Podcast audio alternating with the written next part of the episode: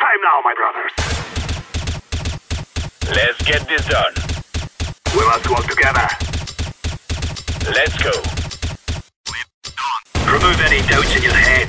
It's us or them. Move it, move it! Salve, salve, rapaziada! Uma excelente noite a todos vocês. Eu sou Felipe Carbone. Estamos aqui nesse dia 23 de dezembro, reta final aí desse ano de 2021. É, estamos aqui para apresentar a 36 edição do, do Overtime. É, para quem está com a gente aqui ao vivo na Twitch e também no YouTube, uma excelente noite a todos vocês, um bom fim de ano já antecipado. E para quem está ouvindo a gente no podcast aí, independentemente do dia, da hora, seja muito bem-vindo ao nosso programa. Espero que vocês voltem a nos ouvir muitas outras vezes. Vou começar aqui apresentando as pessoas que estão comigo. Gabriel Pumba Zemelo, meu querido companheiro de batalhas e eventos. Boa noite, meu querido. Boa noite, Carbo. Boa noite, pessoal que nos assiste e que nos ouvirá na versão podcast aí. Último overtime do ano, né? Na antivéspera do Natal. E é isso aí. Assim, do nada? Achei que fosse se apresentar mais aí. Tá desanimado, é o fim do ano, é o fim do ano. Pietro, por Não, favor, pô, seja mais. a- feliz. Então, se- seja mais feliz do que o Pumba, Pietro. Boa noite. Boa noite, Carbone. Uma boa noite pro Pumba, pra Ariela, pro Carlos aí, o nosso produtor maravilhoso. É, um, feliz dia, um feliz ano novo aí, antecipado e Feliz Natal aí pra todo mundo. E vamos comentar, né, esse finalzinho aí de temporada do CS. Vamos comentar, Ariela. Boa noite, Ariela. Vamos comentar sobre muita coisa hoje, hein, Ari? Vamos, vamos comentar sobre o cenário internacional, sobre o cenário nacional, o cenário feminino, que teve uma grande novidade aí. E boa noite aos meus queridos colegas de trabalho, Carbone, Pietro, Pumba, o nosso querido produtor, né? Produtor, editor, nosso grande amigo Carlos. E para todo mundo que tá ouvindo a gente, né? Ouvindo e vendo, e talvez algumas pessoas podem ver isso depois. Então, Feliz Natal para vocês, né? Vai É que as isso. pessoas ouvem depois, então já deixa aqui boas festas. É verdade, é verdade. Antes da gente iniciar o nosso programa, vou pedir uma licença para o pessoal que está com a gente, seja na Twitch, seja no YouTube, seja no podcast, para a gente fazer aquele momento ad aqui, o momento que faz o nosso programa funcionar, girar a manivela, agradecendo aí a nossa nosso querido patrocinador. Então, pessoal, como sempre, vou dizer para vocês uma coisa. Se vocês querem alta performance, eu recomendo vocês a experimentarem o novo Lenovo Legion 5i, equipado com processador da décima geração Intel i7, placa gráfica dedicada à NVIDIA GeForce RTX 2060 ou 2060, como eu sempre digo, cada um diz de uma forma diferente, de 6 GB e memória RAM de até 16 GB. Então, se vocês quiserem um pouquinho mais de informação, exclamação Lenovo aqui no chat. Se você está ouvindo a gente não consegue digitar neste momento, entra lá na Lenovo, dá esse apoio para para eles aí, que eles estão dando esse apoio para a gente, e é isso que faz o nosso programa funcionar. E, pessoal, vamos falar de Counter-Strike, vamos falar de muita coisa que rolou aí desde o nosso último programa, começando pelo cenário internacional, começando de título. Natus Vincere aí, que bateu a Gambit de virada e conquistou a Blast Premier World Final, é, fechando aí a temporada com chave de ouro, Pietro. É verdade, a gente, a gente fez um, né, um programa antes de, de começar e a gente falava que era muito difícil a nave a nave perder essa, esse título final da Blast, né, o último da temporada. Eles ainda tropeçaram na, na Liquid, que a gente vai falar depois, mas é, depois eles tiveram uma, uma campanha muito boa. É, a Gambit, que provavelmente era o principal adversário deles na, na competição, porque a Heroic estava com Complete e tal, é, não, não deu muita, uma muita resistência para eles na final. E eu gostei, cara. Coroou, coroou o melhor time do ano. Foi um, o ano do Simple, que, que já, já todo mundo esperava, do Electronic e do Beat, principalmente. É, então, é, eu gostei do título e da temporada, que oficialmente estamos na aeronave, né? É, exato, exato. Eu concordo com você. Vou até pedir para o nosso diretor colocar o- a imagem na tela de novo do jogo. É, a cobertura quem fez foi o nosso querido Lucas Benvenu, da Draft 5, repórter da Draft 5. E pessoal que não conhece ainda, é, os principais jogos, a Draft 5 faz o play-by-play. No final tem esse resuminho que vocês estão vendo aí, que está na tela de vocês, então é muito bacana. E Ari, você chegou a cobrir também, né? Fazer alguma a cobertura de alguns jogos da, da Blast. É, o que, que você viu dessa nave? É, já adianto aqui que o Electronic está preocupado com a nuke da nave. Apesar deles serem praticamente imbatíveis nesse mapa, ele tá 90 preocupado. por- mais de é. 90% de vitória. Mais de 90%. E ele tá preocupado, o Ari. Mas, de qualquer forma, eu acho que a gente termina o ano de 2021 com aquele gostinho de que a nave é o time a ser batido em 2022, né? Ah, Com certeza, né? Tanto que tem uma. Teve uma entrevista do Zipex falando sobre a Navi que perguntaram se a Astralis poderia, é, no ano que vem, já tomar o lugar deles como o melhor time, mas ele falou que não, que é muito difícil agora pro começo de 2022. Mas quem sabe no final de 2022, né? A gente não sabe o que vai acontecer. Mas a Navi mostrou um ano assim excepcional, muito consistente. O beat encaixou com uma luva e Acho que a derrota para a Liquid foi mais de como a Liquid estava se comportando. Acho que foi mais sobre a Liquid, de- sobre a Liquid do que como sobre a nave jogou, sabe? Uhum. Porque a gente viu, né, que o, a não ia permanecer, já tava, tipo, meio que todo mundo ah, jogando por jogar, né? Só porque tem, tem que terminar a tabela de, do, do calendário e tem que jogar, e os caras estavam literalmente se divertindo, né? Assim, não, não Menos no dizendo que. segundo jogo, né? Mas a gente vai chegar lá também. É, então, não dizendo que não tem compromisso, mas eles estavam bem mais leves porque não tinha mais nada a perder, né? Que já sabia que não ia ficarem juntos. Então, acho que a Navi talvez foi pega de surpresa. Acho que não tem que se preocupar não com a derrota e muito menos com a nuke deles. Concordo, concordo. E, Pumbinha, se a gente parar para ver o, é, como que a nave se portou no decorrer desse ano, né? Eu tive que abrir aqui os, os universitários, porque é muita coisa para a gente lembrar. É, a Navi ela só ficou de fora de três finais esse ano, que foi da IEM Katowice, que a gente teve lá no comecinho em fevereiro, da SL Pro League Season 13, é, temporada 13, e da Epic Sys é, League Spring, né? Que foi ali, serviu como parte do torneio classificatório e tudo mais. O resto todo, Pumba, é, eu acho que a nave, desde o começo do ano, tá dando aqueles indícios de que uma aeronave poderia vir a acontecer. É, a gente teve logo lá no começo, não sei se vocês lembram ainda, em janeiro, a Global Final, a Global Final da própria Blast também. É, se eu não me engano, era até um torneio que era para acontecer no, no ano passado, se eu não me engano, e foi, acabou sendo adiado, era para acontecer presencialmente, acabou não sendo por causa da questão do Covid, enfim. É, eles estão desde o começo do ano dando indício de que estão vindo, estão vindo, estão vindo. E eu quero perguntar para você justamente sobre isso, Pumba. Essa, esse vir da nave aconteceu? Você acha que tem uma grande influência, principalmente com a chegada do Beat no ano passado, que as pessoas estão dizendo aí que foi um dos principais, um, um dos grandes nomes da nave nessa temporada, além do próprio Simple, claro, da equipe toda que se destacou, mas o Beat que chegou em dezembro, finzinho de dezembro do ano passado, e a partir daí a nave só foi melhorando e se adaptando ao próprio Beat e o Beat à própria nave. Né? É, cara, isso é algo natural numa equipe que contrata um novo jogador, né? Precisa daquele tempo de maturação, né? E esse tempo de maturação veio. Eu tava olhando, eu, eu tava olhando aqui os números. Cara, esse ano, né, tem por volta de 52 semanas e a Navi tá no top 1 mundial a 38. Exato. 70% do ano, né? é, eles no top 1. É, cara, é, você fez a pergunta sobre a entrada do Beat, né? Que foi no Uhum. final do ano passado. É o que eu falei, cara, é tempo de maturação, né, cara? A gente vê aí que é, ele casou, né? O time casou. O time casou e ele, ele o Electronic junto com junto com o Simpo aí destruindo, né? A gente não, não, não tem um jogador da Navi que a gente não elogia, né, cara? É claro que o Simple ele é ele tá em outro nível, né? Tá em outro patamar assim, mas não tem um jogador que a gente fala pro- da Navi, pô, esse cara aqui, né, jogou mal. Mas é aquilo, cara, é só para finalizar, é o que a gente viu na Blast, né, agora nessa final, é o confronto que a gente viu boa parte do ano que foi a principal voz da Navi, né? A Gambit aplicou duas, é, duas vitórias sobre eles assim em campeonatos grandes, até inclusive numa final. E a Gambit ganhando maturação em torneio presencial, ela tem tudo para se tornar a, a grande rival da, da Navi no ano que vem, né? Sim, com certeza. Eu também acho que a Gambit pode ser o- um dos times aí que, que vai vir para bater de frente com a Gambit no ano que vem. É, os próprios É, o time jogadores tá da. pronto para isso, né? O time tá É, exato. Eu acho que teria aquela questão que a gente tanto falou até no- em outros programas do Overtime, que era sobre como eles iam se portar em torneios onla- é, presenciais, né, em LAN. A gente viu que no começo eles não conseguiram se sair muito bem, mas eles foram baby steps, né, cara? Eles foram aprendendo aos poucos.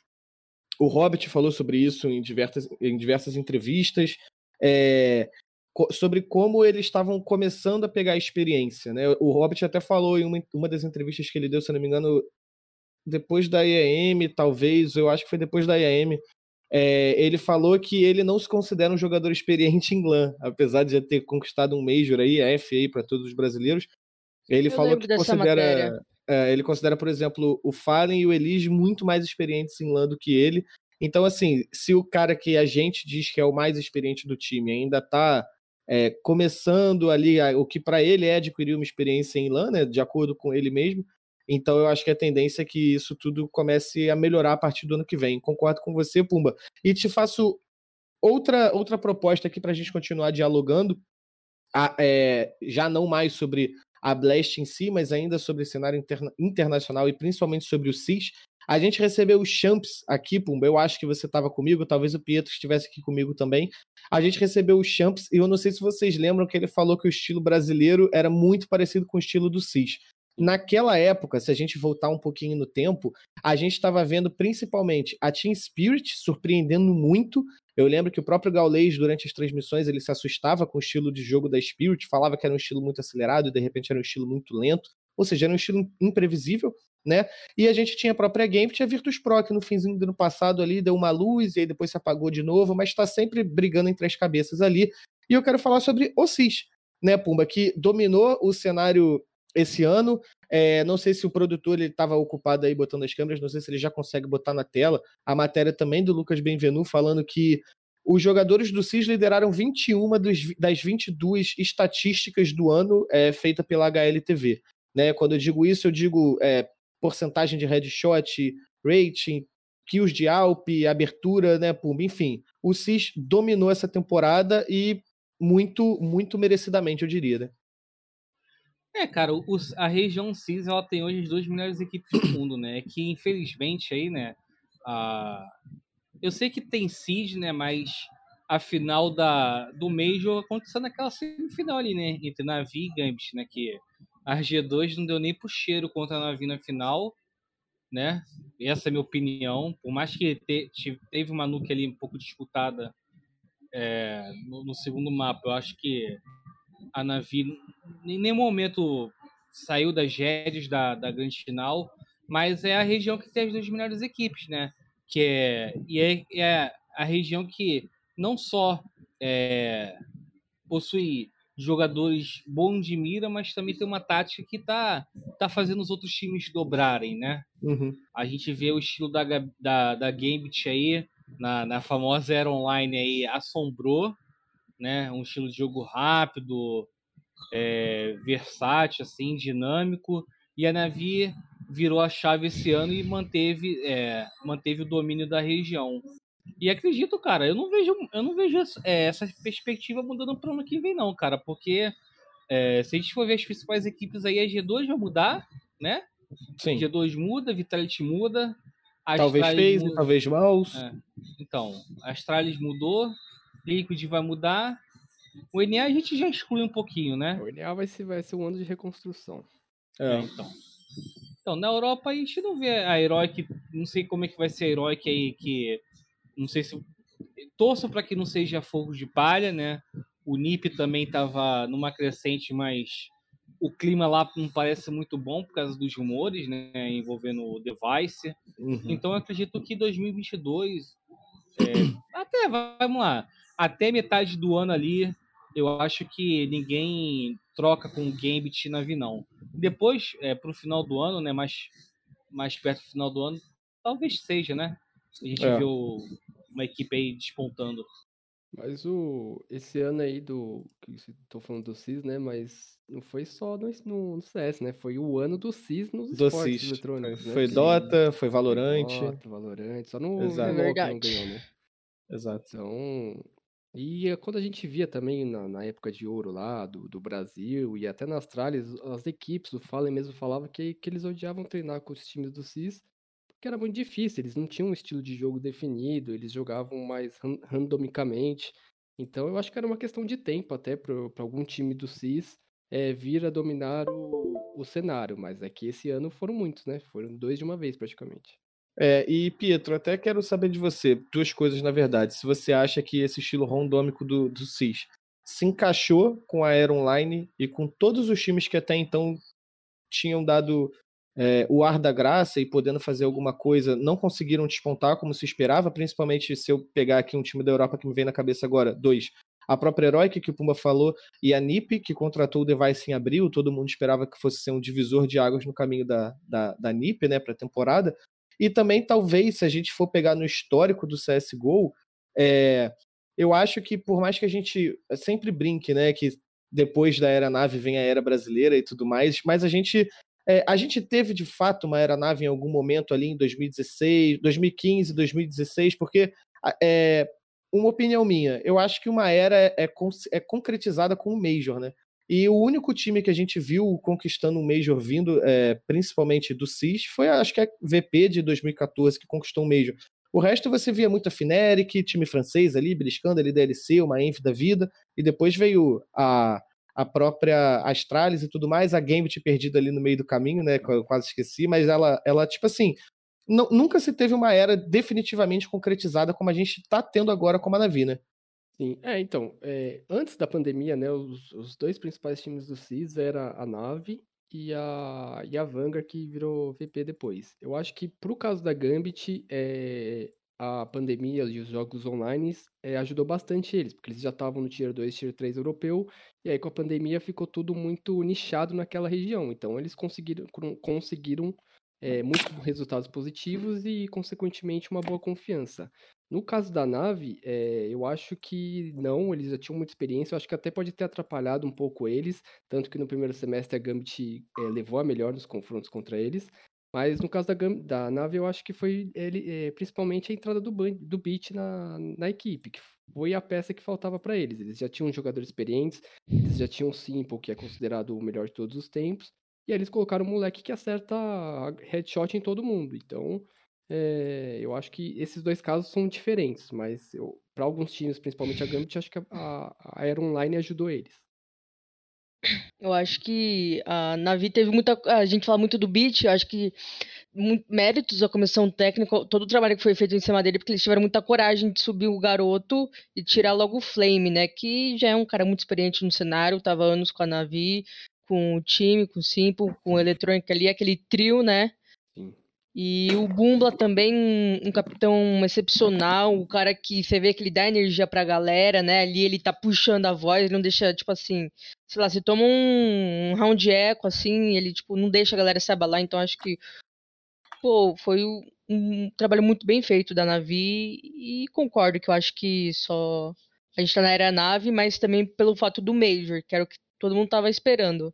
Tanto que o, alguém fez essa matéria, desculpa, não lembro quem foi, mas que o, o Simple tinha falado depois do, do título, não sei nem se eu que fiz essa matéria, que assim, que ele chegou já falando, não, a gente vai ganhar, ninguém vai ganhar da gente. Não, tipo assim, ele já tava ah, com total certeza. Sente, pô, ele sente, pô, dá pra você então, ter confiança, é... né? Ter confiança. Exato, e tipo assim, apesar que a galera falou, ah, tipo, ah, vai ter game, vai ter um confronto é, antes da final contra eles, né? Mas não dá assim, eles não não deram margem pro erro. Tipo assim, não teria como, que esse era o Major da Navi. É que assim, cara, se a gente olhar o Counter-Strike CSGO, né, a atual versão, é, professor de geografia, se alguém escutando, me assistindo, eu cometer um erro, né, o CIS ele se resumia antigamente só a Polônia, né, no CS, né, cara, que é o pessoal do, da Virtus Pro lá, né, o Golden Five, que foi aquela line mística que ganhou tudo no, no final do CS 1.6 ali. Então se resumiu mais a, a, esse time, até que em 2017, né, é, veio a Gambit, né, e infelizmente pra gente ganhou da Immortals. E agora, novamente, né, a gente tá vendo a, a desde do, que o Simple saiu da Liquid, né, pra, pra Navi, ele, ele falava, né, que ele queria é, fazer história pela região dele, né, e sempre deixou isso claro ele conseguiu, enfim, né, montar um time para isso na, na Navi. É... E, cara, assim, eu acredito que, como eu falei anteriormente, né, isso vai perdurar, cara. Eu acho que 2022 ainda vai continuar sendo do CIS, até que algum time da Europa aí Joga um novo CS, né? é, joga um novo CS, cara. É. E, cara, e se você for ver, cara, o time da Navi tem tudo pra fazer que nem a Astralis fez, pô. A média de idade dos, a média de idade dos caras é 22 anos, pô. É. Pô, se o cara, se os caras com, com essa média de idade é, já tá fazendo isso, imagina mais redondinho assim, com a cabeça mais, mais setada. É, sim, É, é que nesse caso aí, pra se manter no topo e o que a Astralis tinha muito e ninguém conseguiu bater, é que o mental deles era absurdo. É, eu ia falar Não, isso, né? Eu, ia- eu primeiro ia falar, eu acho que Puma também teve a própria Natus Vincent lá 2010, 2011, no comecinho ali do CSGO, eles conseguiram fazer Não, alguma coisa 2010, também. 2010 É, perdão, perdão, no CS 1.6, isso. Então eles tiveram alguma coisa ali ainda, tipo, teve uma, um um resquício de, É, de CIS ali sem sim. ser com a Virtus Pro, é isso que eu quis dizer. Mas até sobre isso que você falou, é, eu ia falar exatamente o que o Pedro falou. Eu acho que o que fez a diferença para para Astralis foi o mental dos caras, né? Eu acho que, tipo, eu, eu acho que a parte difícil é você ganhar e querer continuar com vontade de vencer, né? Eu fico imaginando o primeiro campeonato desses caras depois de ganhar um Major, cara. Tipo assim, é, se a gente na escola a gente ganhava alguma coisa e ia bem numa prova e na segunda relaxava, amigo, pô, você imagina os caras depois de um Major, né? Ah, mas eles já mostraram aí, né, que de- principalmente depois da derrota da Liquid lá, o Simple, né, ficou um pouco chateado, né, com as declarações que ele deu. Sim, sim, sim. Então, vontade, tipo, assim, pela, é, pelo jeito que os jogadores falam, né, é, se comunicam com a gente, vontade eles têm, cara. Estão mos- mostrando vontade, né. Aí agora tem que saber quanto é que vai durar. O Simple, ele quer fazer história, né. Então, É, sim. na, na questão de dinheiro também eles precisam mais, porque o que eles ganham esse ano aí tá de brincadeira, pô. Pô, 4, quatro cacadol, pô. É, pô. Mas até pra 20 gente, ali, fi, vixe. pra gente amarrar um pouquinho é, o assunto nave, que tem tudo a ver com o próximo tema também. Curiosamente, né, Ariela? É, Hum. O time que conseguiu bater a nave aí depois de uma sequência de 20 vitórias em LAN foi a Team Liquid que se desmanchou, né? E aí é a grande questão. O desperdício que foi essa line-up, né? É, então, o Gaules até ficou bem bravo, né? Ele desabafou nas redes sociais, na própria live dele, sobre o desperdício que foi e eu, assim, não, falando de fora, né? Não dá pra saber o que faltava, o que foi que eles tiveram agora no final, o que faltou durante o ano todo. Conversa, harmonia, confiança, ou simplesmente o fato mental, né. é, acho que foi, acho que faltou um pouco de tudo, sendo bem sincera, né? Porque, ah, tipo assim, ficou muito à mostra os problemas que eles tiveram, mesmo ganhando, né? Deu pra perceber que tava, já não tinha clima pra nada, já estavam rindo ali, tipo, não, tava mais todo mundo junto, não tava mais coladinho, mas estavam ganhando. Só que dá pra fazer isso também, se respeitando, é, conversando, tipo, é muito difícil, tipo, eu não sei qual foi os problemas, problema tático, problema de que eles também tiveram, a gente falou sobre isso durante o ano, que eles também ficavam trocando muito de capitão, né? Às vezes era o Steve, às vezes Sim. era o Fallen, A gente então falou acho disso aqui, né, no último O, programa. O Elige é, também então. se E aí acho que vira essa salada mista e, tipo, ninguém mais sabe. Ah, cada um é, é capitão de um jeito, quer fazer de um jeito, ser o shot caller de uma maneira, né? E aí é difícil. O, o time não vai se adaptar dessa maneira. Ainda mais com. Jogando um. Não jogando presencial, né? É. É, eu Então. concordo. Pode, Pode desculpa, Ariela, desculpa. Não, era só isso mesmo. Eu falar, só ia ser muito mais complicado. Tipo assim, a Liquid tinha tudo pra ser um baita de um time, mas parece que eles se complicaram a troco de nada. É, eu, eu concordo com a Ariela na parte de troca de capitão. É, isso até fazendo uma analogia é, com o futebol, parece esses, esses times aí que dá 10 jogos, troca de técnico, né? Aí o, novo técnico vem com uma outra filosofia, outra forma de jogar. E é o que acontece, pô. O, o, Stewie deve pensar o CS de uma forma, aí quer o time de uma forma.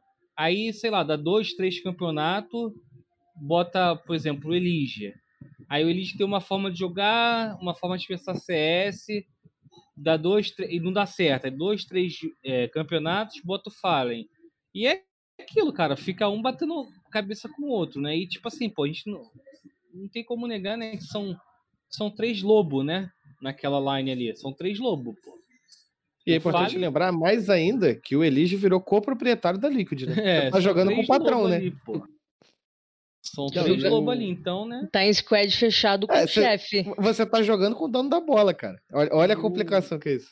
E além de- dessa, que é claro, né, que eles mesmos já falaram que, que os três, né, o Eligio, o Fallen e o Steel, tinham conflitos de ideias e discutiram isso o ano inteiro, é, o Fallen também não é, não é tão respeitado pelos norte-americanos como nós. Então, ele, não, ele, mesmo que ele tenha uma opinião e ele gosta de fazer isso, de comandar o time, é, o que ele fala aqui não vai ser tão respeitado lá, tá? Sabe? É, e pra mim, eu acho que, tipo, esse final de ano, embora eles estivessem, né, jogando por jogar, eu acho que representou muito o que foi o ano deles. Porque eles tinham jogos que eles amassavam e parecia que eles podiam vencer de todo mundo, eles jogavam super bem. Só que tinha jogos que os caras parecia a gente jogando MM. Pô, e os caras perdiam um E- clutch já ficava tiltado. Então, É importante lembrar, certo. Pietro, que essa Navi, essa Team Liquid, ela já havia vencido da própria Navi é, lá em fevereiro ou janeiro, na própria Blast também.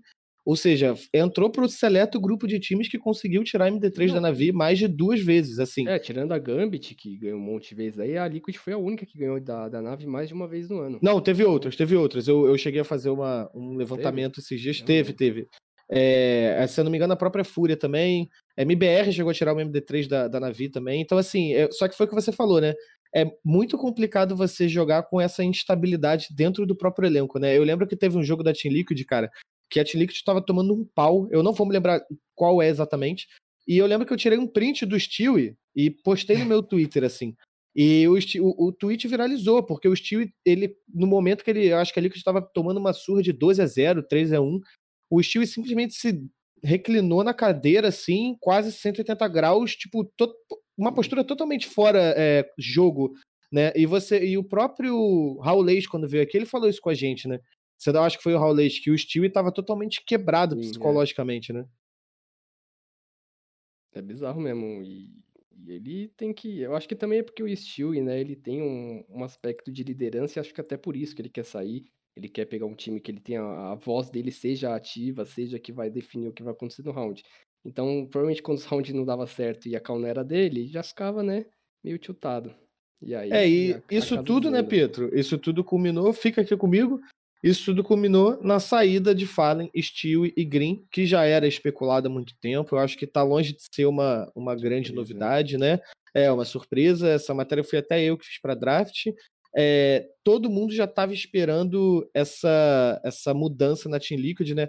Vou confessar para você, cara, que para vocês que eu achei o anúncio da saída dos três bem merda, tá? Eu achei bem bosta. Eu acho que é, se não tem um curioso para abrir o vídeo é, que a Team Liquid postou nas redes sociais, eu acho que Ninguém ia ninguém saber. sa- Não, ninguém ia saber que o, o, o Steve, né, que é o, o general manager da, da Team Liquid no, no CSGO, acho que ninguém ia saber que o trio tinha saído. E assim, saiu um trio de peso. O Green, quando chegou na Liquid, ele chegou com um status muito bom Sim. depois de tudo que ele tinha feito na Triumph. Então, assim, é bem melancólico esse fim de ano para Team Liquid, que já vai se remontar aí, a gente já imagina algumas peças, né? Foi. Sim, Pô, Pode falar.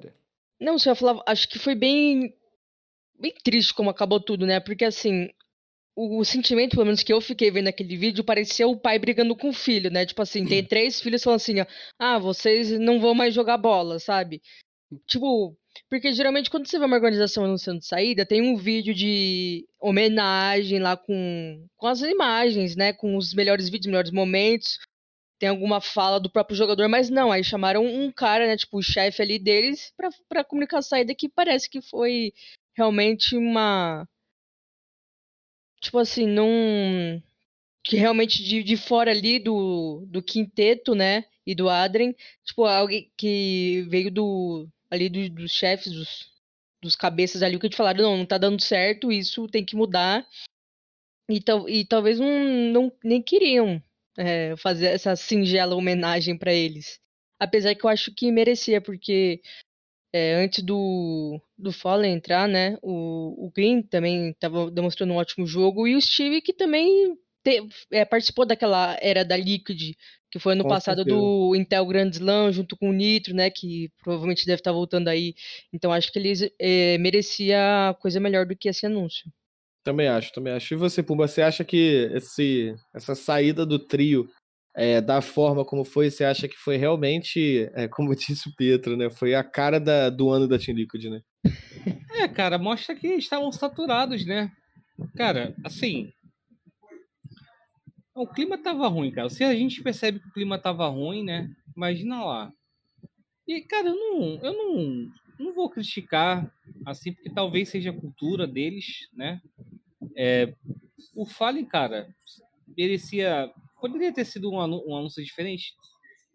De- Poderia, pô. Mas o Fallen não fez nada é, pra Liquid pra ser tão homenageado assim. Ele fez pra gente, cara. Entendeu? Sim, por Ele isso que eu falei merecia- do Steve mesmo. É, então, ele merecia, um, por exemplo, ele merecia uma homenagem na, é, na LG, ele merecia uma homenagem na SK.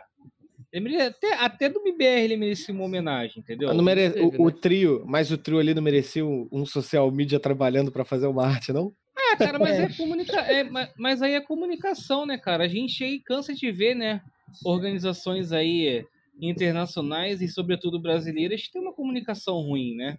É, quando é em relação à entrada ou saída de jogadores, né?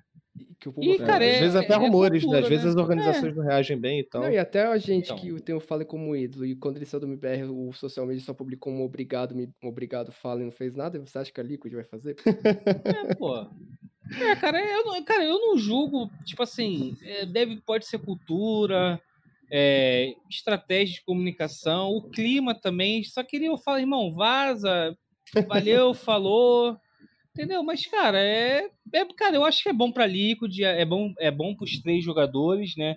Eu acho que o, o Green, o Green aí, ele tomou de revesgueio, tá ligado? Também. Tomou uma É, Tomou uma bala É, perdida, né? é, ele tomou a bala perdida. É, Eu, eu você sempre falou, achei tá junto, vai embora. eu, eu quando eu acompanhava, quando eu fazia os play-by-play da, da, da, da Liquid, né? Da Liquid. Não, de- desde na Liquid já. Pô, eu, eu sempre achei muito bom, cara. Entendeu? Ele, tipo, ele ganhava uma situação bem importante pra, é, pra, pra equipe ali. Eu acho que ele tomou de revesgueio. É, e o Elige agora, né? Elige e Knife que continuaram, né? Tem tudo pra montar o time que eles querem, pô. E É. o Stewie aí pode dar, é, se dar bem na EG, o, o Fallen no, no Last Dance e é o futuro. É, é a vida, cara. É a vida, entendeu? É, e a, a gente até falou de Green, né? Vou até usar o Green como gancho pra gente puxar o nosso próximo assunto, ainda falando de cenário internacional, que é a dança das cadeiras aí. Finzinho de temporada é uma loucura, né? Todo mundo correndo atrás de contratação e tudo mais. É, eu tinha lido até esses dias no Twitter que muitas equipes estavam segurando os anúncios por causa justamente por causa do deadline da vaga na, em Katowice. Então, é, depois disso, se eu não me engano, isso foi na quarta, foi ontem. Eu acho que isso foi ontem, foi realmente quando as coisas começaram a andar um pouquinho melhor. E um do, acho que um dos primeiros e, e grandes anúncios que eu posso trazer aqui, é, relacionado ao Green, é o interesse, é, a possibilidade dele se juntar a Júnior, da Fúria, e ao trio da Complexity, da, da Extra Salt, é, na Complexity, né? A Complexity, se eu não me engano, Pietro chegou a fazer essa matéria, o, o Lucas Benvenu também fez alguma coisa, falando que a princípio eles teriam aberto negociações ali com a Copenhagen Flames, mas pelo visto eles querem apostar em um- uma coisa um pouquinho diferente. Acho, Pietro, que tem até tudo a ver se você partir do princípio que a Complexity é uma organização norte-americana, né? É, assim, o dono é, é muito norte-americano e, e mas e eu gosto, eu acho que, que o cenário NA precisa disso e eu gosto do, do time, né, que tá sendo rumorizado aí. O Green voltaria a jogar com o Tá Júnior, sendo né? o quê? O time tá sendo o quê? Rumorizado. Rumorizado. Humorizado. Gostei, gostei. Gostei, gostei. E o Green voltaria a jogar com o Júnior, né? Eles dois que brilharam, brilharam pela Triumph, então Triumph, eles, é eles se verdade. conhecem bem. E pro Green eu acho que vai ser uma ótima, porque na Liquid, é, embora ele fizesse ótimos jogos, é, ele, tava, ele não estava jogando na posição dele, ele se- sentia que ele estava desconfortável. E ele mesmo, no- depois da, da, da, da Blast, ele falou que, que gostaria de chegar num time onde ele, ele se sentiria sentisse numa posição- confortável. É, exato. Então eu acho que, que vai ser um, um, um bom movimento voltar a atuar com o Alpe que ele conhece. É, os três da, da Extra Salt e o OC, que deve ir para Liquid, é, são muito bons jogadores, mostraram isso, isso ao longo do ano. E eu acho que, que pode ser uma, um- uma boa saída para Complexity e voltar para o cenário NA, né? É, então, é, teve até a segunda matéria, eu realmente me perdi aqui, eu não sei se o editor chegou a colocar, que é justamente sobre a possibilidade é, desse quinteto ser formado aí, é, Ari, como o próprio Pietro falou, né, e o Pumba também, um cenário em reconstrução, né?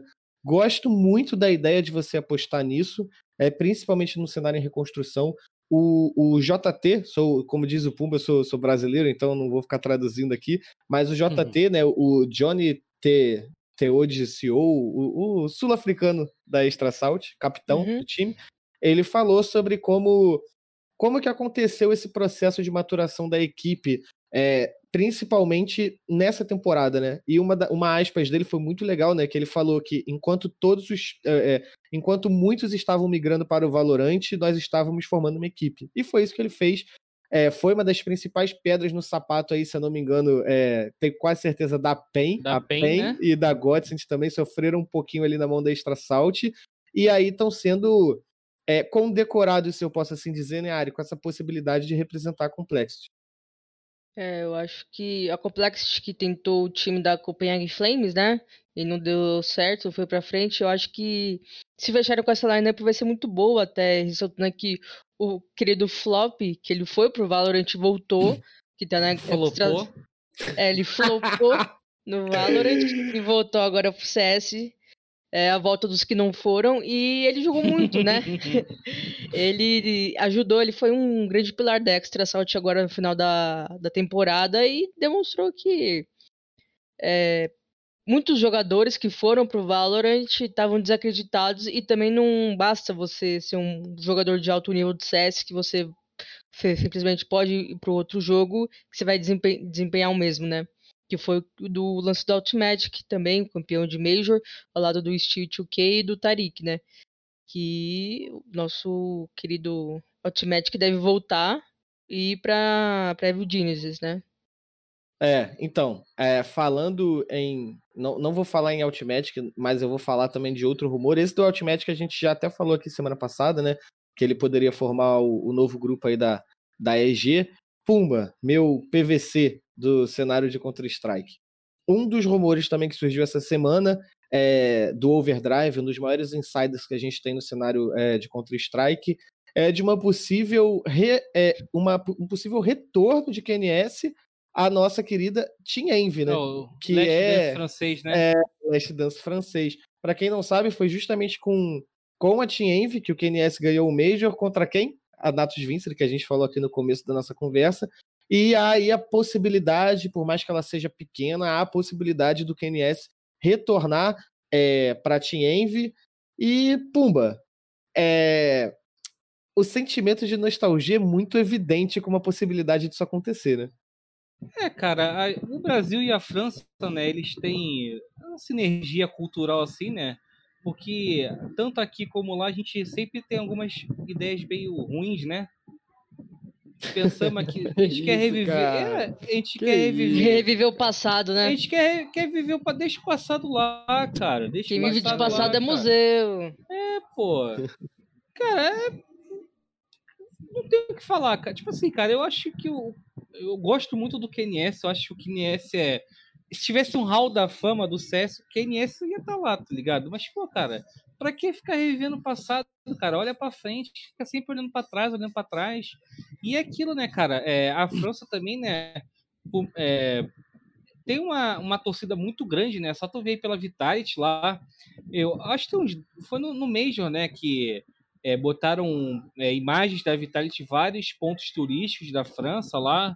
Se eu não me engano, na Torre Eiffel, lá na, no Arco do Triunfo. o próprio substituto do Liminha, né, quando um time brasileiro não estava jogando, era um francês que estava torcendo é, para Vitality. Então, então, cara, eu acho que não, assim, cara, eu, eu não sou contra o Last Dance brasileiro, também não sou contra o Last Dance francês, mas pô, rapaziada, Vamos pensar no futuro aí, né?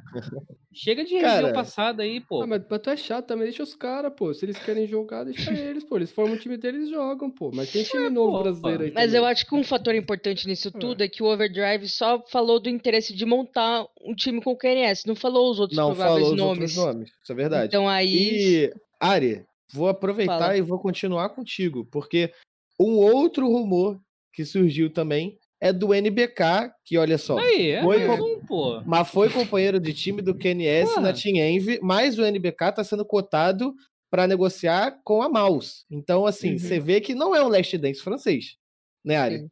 Mano, é, três meses, pô. É que assim, o NBK, é, o último time dele foi com a OG, né? OG Sports. e não tava dando certo. E ele anunciou a, a mudança pro Valorant. Em uma entrevista, ele falou que não tinha mais paciência para construir um time do zero, para para assinar, ensinar os novos jogadores as estratégias, né, comportamento, as coisas básicas do CS no competitivo. E cara, eu acho que acho que ele não vai ter paciência com esse É, time da Mouse, Eu entendeu? E eu ia falar isso, porque eu acho que é uma péssima notícia pra ele é que dois dos nomes que estão cotados pra entrar na Mouse também, né, numa possível saída do Hops e tudo mais, é justa, são os dois jogadores da base da Mouse, né? Então, porra, se ele já É, não então. queria ensinar um jogador é, com rodagem mais novo, imagina dois moleques da base, né? Ele tá enfiando os dois pés no balde, tá? Cara, ele tá é, indo é. contra a própria ideologia. eu, eu não sou muito. Eu não sou muito fã de, é, de ver francês em line internacional, até porque a gente sabe, né, conhecidamente, a França só gosta de falar francês, né? Tu vai ver um time aí com dinamarquês, estoniano. Tô chutando aqui as nacionalidades, tá? Estoniano, dinamarquês, finlandês, tudo tem que falar inglês. Aí eu, imagina só, um menino desse aí tá botando na fogueira. Aí o menino aí, sei lá, não joga bem na primeira, imagina só o, NBK xingando um cara em francês, pô. Começa a falar em francês, pô. Pô, cara, assim, sabe o que eu gostaria de ver? Pô, eu sou chatão, eu sou o, o chatão da firma, né? O velho. É, Pô, mas eu- por que, o, por que o NBK não se junta com o QNS e pega três, três baludos da França, cara? Pô, aí, o, E- aí é o Last Dance, pô. É, foi- e faz Não, o mas não, não, não, não, Mas é o que o. NBK quer, né? É basicamente o que o NBK quer. Não, Não, mas, o tipo assim, quer. O QNS e o NBK pega três moleque novo da França, assim. Três promessas. Três AIU novo. Tá Três ligado? AIU, Pega tá, três, pega três AIU nesse estilo aí. Pô, é muito. Cara, eu acho que. É, até marketing, né? Torcida, pô, vai ser muito melhor do que o cara se enfiar na mouse, pô. Mas a França Aí- revela 3 a 1 É, tem, tem os três aí lá. Ah, cara, mas a, a- não, cara, mas a França é um país que desde o 1.6 sempre revelou bons jogadores, cara. Mas eles É só safra procurar, boa, Pode né? pegar o, Miss, o Missuta, não, o Kyojin, que provavelmente ele vai sair, né? Pô, E aí pega já vai ter caras três aí. caras Hoje não é bons. Zayu, né, cara? É. Não, ah, mas, é um tipo, francês. mas- Ó, a Envy, o a Envy é um, já bom, tem, é um bom capitão, pô. a Envy já tem história com a França, né? Porque o Major foi com a Line francesa também, então é uma tag que já tem história. Então pega dois caras que são antigos assim, joga sem pressão, pega três moleque. Pô, lá não, lá não tem uma, uma Gamers Club lá? Então pesca lá numa Gamers Club francesa. Não tem a Gamers Club, porque a Gamers Club não, é, não tem lugar nenhum, porque são inigualáveis. Ok. Então, faz um, um, um scoutzinho, pega três francês, um de 20, um de 21. Aí fala aí, rapaziada, vamos, vamos fazer uma, vamos fazer um iê iê. Então, pô. E é assim, pô. Até ver, né, pô, que o... Já que você. Pode falar, vai lá. vai lá. Não, que a G2 também vai se livrar de alguns franceses e vai ter bastante jogador francês no mercado, né? É, pô, junta essa, junta essa rapaziada toda aí e faz um bem bolado, pô. Acabou. E, Pietro, não sei se Oi. você tá afim de continuar metendo o pau na França, com Não, todo respeito à própria França. É, mas ainda falando sobre um time, um time francês, é, um dos rumores que, claro, já isso é, não foi confirmado, né, e já não vai acontecer de fato, mas é que a, a grande chefia da, da Vitality cogitou manter o elenco, lembrando que, para quem está em Nárnia, a Vitality aí está engatilhada com o trio que fazia parte é, da Astralis, é, Magisk, Dupree e o Zonic, né? A gente já falou até sobre como outros treinadores e jogadores já falaram que acham que isso não vai dar certo. Mas, tendo em vista os resultados recentes apresentados pela Vitality, se você pegar a própria apresentação deles no Major, que não foi ruim, na EM Fall da Europa não foram ruins, venceram a EM Winter com um bom placar, 3 a 0 sobre a NiP, eles cogitaram manter o elenco, né? Não rolou, Shox já meteu o pé, mas foi cogitado. Sim. É, e, e o treinador também, né? O XQ. lá foda-se. É. Tudo bem. O... Mas é, tipo, eu vejo também o Neo lá, que um, um jornalista lá francês também, não, ele era contra o time sair, e alguns franceses também eram, é, e não só por, por ser um time francês, é porque o time tava jogando bem, é, conseguia bons resultados, mas eles apanhavam do- da nave, né? O que todo mundo apanhava. Então, Só da nave, é, só. então. É, eu acho que tem o Então- fator começo de ano deles também, que foi uma Sim, merda, né? sim. É, e outra, mas também tem o fator de que tem três nomes muito pesados no mercado, né? Zonic, Dupré e. e Oportunidade como essa, né? É, você não vai achar em qualquer, qualquer lugar. E se coloca eles com o Zayu e com a Apex, que é um ótimo capitão, é, existe uma grande chance desse time dar certo. Claro, tem a questão da comunicação, a gente não sabe é, como é que Ah, dar, inglês é fácil de aprender. nisso. É, então, mas eu entendo é, a reação deles, dos franceses, em não querer isso, mas eu acho uma boa, uma boa iniciativa da diretoria. E você, Pumba, você aí que é um grande admirador de francês com outra nacionalidade na mesma equipe, pra você Cara- essa line aí deve ser furada, né? Cara, é, eu vou fazer uma analogia com futebol, né?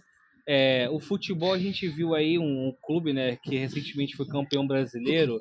Ele ia fazer uma burrada numa contratação que era o, o Thiago Neves, né? Quem se lembra aqui que teve rumor lá que o Atlético Mineiro ia pegar o Thiago Neves, Que vazou, né? aí que vazou, aí a torcida caiu em cima falando é burrada, é burrada, é burrada. E Davi Tales ser isso também, pô. De- é, pô, assim, cara, eu, eu entendo que o tempo, né? O, a variação de tempo no CS, o ano no CS passa muito rápido, Muito rápido, sim. muito rápido. Três meses é muita coisa, É muita tá ligado? coisa. Mas eu, mas eu acho que, tipo assim, esse time da Vitality deveria pelo menos ter uma, uma validade de dois anos, né? Pega esse ano, pô, transição online pro presencial. Ah, pô, no mês já ficou no top 8. Os torneios recentes agora foram bem. Não, pô, teste 2022, exatamente, pô. Assim, cara, eu acho, eu concordo que com, com, com os dinamarqueses, né, poderia dar bom, né? Poderia dar bom, apesar da, da parte da comunicação, acho que eu via futuro, né? Mas, pô, eu acho que ia ser muita burrada se fazer de um time assim. Ia ser. A gente ia poder. Se, se a gente fizesse um top 5 no ano, assim, cinco burradas que a gente viu no esporte no geral. A gente botaria primeiro o Atlético Mineiro tentando contratar o Thiago Neves, o segundo a Vitality antes de fazer desse time aí, pô. É dar munição para inimigo, pô. Não, tá Acabar com esse time aí é dar munição cara. pro inimigo. É, é o que eles iam fazer, pô. Não, aí você tá rabugento. É, pô. E já que acho que a gente já Não, matou é minha todos, todos os. Não, tua opinião não tem jeito, tem que A ter. gente já acabou, né, com a nossa, nossos fãs franceses, né? Nunca mais vão É. voltar aqui. Já que, já que nós- toda a nossa audiência da França não vai mais existir graças ao Pumba, é, quero puxar um assunto agora que eu quero começar com a Ariela, claro, é, que é sobre a questão é, do circuito apresentado pela Excel, do circuito feminino. Quero muito que o Pumba participe desse tema também, principalmente por ele ser Depois de dois anos, 12 anos, né? É, por ele ser editor-chefe do, do Valorant Zone. É, para quem não acompanha muito, mas eu acho, eu vejo muito, muito da Riot nesse anúncio aqui da Excel. Acho que tem tudo a ver com o Valorant. Pumba vai falar sobre isso mais tarde. É, mas, Ari, é, nasceu, né? Como o próprio Pumba disse, dois, an- 12 anos depois, 10 anos depois, quase, na, na verdade, 20, né? Counter-Strike foi, pô, 2000, e- 2000. Então, mas nasceu o circuito com 500k é, em premiação. Ari, eu acho que você, melhor do que ninguém, pode falar sobre a importância que é um circuito feminino, né? E apesar da gente ter visto alguns comentários no Twitter é, de pessoas até renomadas no cenário falando que não fazia sentido esse tipo de circuito porque era um dinheiro fácil com menos competitividade e iria contra, é, abre aspas aí para o indivíduo, né? Iria contra tudo que as mulheres lutaram que era uma inserção no cenário misto, né? Fecha aspas para o que ele falou. Só que a gente sabe que a parada não é essa, né? A parada é Uhum. incentivar a mulherada a começar a entrar no CS, porque se a vice-presidente da Dignitas falou que não tem mulher suficiente no cenário, quem sou eu para falar o contrário e contra uma, uma atitude dessa que a Excel tomou, né? É, então, a gente. Todo mundo brincou, né? Depois de 10 anos, apareceu alguma coisa. É, mas assim, quem compartilha dessa opinião é realmente uma pessoa totalmente ignorante. Eu confesso que eu, quando eu comecei a é, conhecer os esportes, eu, pra mim não fazia sentido ter liga é, só pra mulheres. Que devia ter o cenário misto e tudo mais. Só que a gente sabe, na prática não é assim. Então, basicamente, o, o cenário feminino existe para reunir as mulheres, para incentivar as novas jogadoras a entrarem, para ter um espaço seguro para elas jogarem, é, um lugar que elas possam se desenvolver no tempo delas. E o dinheiro é, é um, é o trabalho delas, elas têm que receber para isso, né? É uma recompensação, né, Ari? Pelo trabalho, como o próprio então. cenário masculino hoje tem, né? E a ESL acertou muito e realmente foi tipo assim. Quando a Riot anunciou agora no final do ano a final mundial do, do Game Changers, né? Que ainda não tem acho que um nome, né, Pumba? A gente só fala mundial feminino. Então. Não, Game Changers, pô. Game Mas Changers, é, final mundial do mundial. Game Changers, né? Então, É, é, foi, uma, foi uma cutucada, assim, né? Tipo assim, ó, a gente tava. Pô, o que, que a Riot fez no Valorant em um ano fez, sei lá, mais do que o Counter-Strike em 20. Ah, com certeza. Não, o que, É- a- o é que a. Riot fez em um ano no Valorant, ela fez mais do que todas as desenvolvedoras nos Juntas. esportes eletrônicos, pô. É, é porque Juntas. assim, É, a, então. gente, a gente recebeu é, muitas meninas aqui, muitos jogadores conversando com a gente, até a gente conversando em off mesmo. É, o grande, eu- eu acho que o que elas falavam é que o grande ponto é, de você não ter um incentivo para as mulheres no, no, principalmente no CSGO, né, já que o nosso programa é sobre CSGO, não é sobre você não dar espaço a uma menina num time formado por cinco caras. É porque você simplesmente não conseguia fazer com que o Counter-Strike se tornasse uma forma de trabalho como é hoje para a maioria das equipes masculinas que a gente tem. E quando eu digo masculino, eu digo porque são formados por cinco caras. Então, não é misto ainda, né? Apesar de de estar aberto a essa discussão. Mas, assim, é, enquanto você tem um jogador do Tier 2, às vezes do cenário brasileiro, já ganhando o pinguelo dele ali, o salário dele, você não tem isso direito ainda num, num time Tier 2 feminino. E quando tem, às vezes deixa devendo salário aí, que a gente já fez matéria sobre isso na draft também, né? Então, assim, isso vem como uma forma de incentivo para as organizações. A gente falou sobre como o, o Counter-Strike brasileiro tinha de tudo para ser o berço do, do Brasil, né, do mundo, na verdade. O Counter-Strike brasileiro tinha tudo, tudo para ser o berço do Counter-Strike feminino do mundo. A gente falou isso com o Fly, o Pumba estava comigo, se eu não me engano, acho que o Pietro estava também. É, a gente conversou isso com o Fly, da, da, o, o Presida, né, conhecido como Presida. E, Pumba, eu acho que o recado que a Riot deu com o Game Changer, e aí por isso que eu te chamo no assunto, eu acho que é- o que a Excel tá fazendo agora é o copia, mas não faz igual, né? Cara, é, eu vou usar uma expressão que classifica essa movimentação aí da Excel, é a água bateu na bunda, né? Eu acho que não tem melhor como resumir isso aí. Cara, cara não, eu acho que tipo assim, ultrapassou a bunda, viu? Assim, eu fico muito, tipo assim, eu fico muito feliz de ver a Excel é, se movimentando meio tarde, meu irmão, principalmente é, é, é, foi tarde, foi, mas pô, se movimentou, cara. É melhor você fazer do que você só assistir. Famoso antes tarde do que nunca, né? É, tem antes tarde do que nunca. E assim, cara, o pessoal que. é, esses conhecedores aí de cenário feminino que nem mulher é, não tem direito de fala, é, não sabe porra nenhuma do que do que é da importância do torneio do circuito, né? A Ariela que falou é, muito bem que, que a- são vários pontos que eu, ela, é, você mesmo, Carbone, Pietro, já escutaram de jogadoras que a gente entrevistou é, é, lá no Valorant Zone. A própria MD fez um, uma thread no Twitter ex- excepcional explicando a importância do cenário feminino. É, cara, é, tem que ter essa divisão. Não é de você não está dividindo, você está abrindo um espaço seguro para uma jogadora que, por exemplo, se é, é, sofreu alguma agressão física, psicológica, é, se sente segura para jogar. A menina quer, quer jogar, cara. Pô, cara, é, eu já, já vi muito relato de garota que joga com nick masculino para não ser identificada, não usa o voice para não ser identificado. Entendeu? Cara, o Counter-Strike é um ambiente muito. Se pra gente, homem, A que internet já é, tóxico, um ambiente tóxico, É, né? então. O jogo é o chorume da Se- internet. se pra gente que é homem já é tóxico, imagina pra, pra, é, pras mulheres, entendeu? Pô, eu tenho minha irmã, minha irmã não gosta de jogar sozinha, cara, entendeu? Ela joga com. Ela tem medo de jogar LOL sozinha. LOL, tô falando LOL ainda, hein? Tem medo de jogar LOL sozinha e joga disso comigo, com, é, com o namorado dela. E o cenário feminino é pra isso, cara. É pra você é, criar estrelas que puxem mais meninas, cara. É, puxem mais mulheres pro jogo, um ambiente seguro e tal. Eu acho que o pessoal que, que fala, ah, tô dividindo. Não, irmão, você tá falando baboseira. Você me perdoa, Não, você é. tá falando baboseira. Você nem deveria estar opinando que nesse lugar de fala, entendeu? Deixa fazer, cara. É um, é um avanço enorme para o cenário do CS. Que já pessoa que perdeu não- aí a Juliano, perdeu a própria MD, perdeu muita gente, cara. E a pessoa que não entende essa, essa parada aí do cenário misto, cara, é, essa discussão, tipo, já tá acontecendo há muito tempo. É só você ir e ler, cara. Tipo, você não entende, você é burro, cara. Falta interpretação de texto pra você. Então é só você ir lá e ler, pô. E, e é, como é bom, né? Concorrência, né? Até que enfim, né? A Valorant chegou, é, deu espaço para as meninas, é, deu dinheiro, deu, deu é, coisas para elas viverem disso, que é uma Estabilidade, coisa né? É, exato, que elas não conseguem viver em, é, sendo jogadoras em, em outros jogos. É, e aí você vê que finalmente a, a, uma, uma desenvolvedora que nem é a, nem é a desenvolvedora de CS, né? Só nem é a desenvolvedora. É, nem é desenvolvedora. É uma empresa. Então, ela, ela, É uma ela pelo menos empresa. está olhando e, e fazendo esse circuito. E, e tem gente né, também que falou que ah, não tem, não vai ter vaga pro Brasil, é que, tipo, não vai ter ligas no Brasil, né? Vai ter ligas no, no- É, na Europa e no seletiva. NA, mas nos campeonatos mundiais, assim, entre aspas, vão ter seletivas para América do Sul.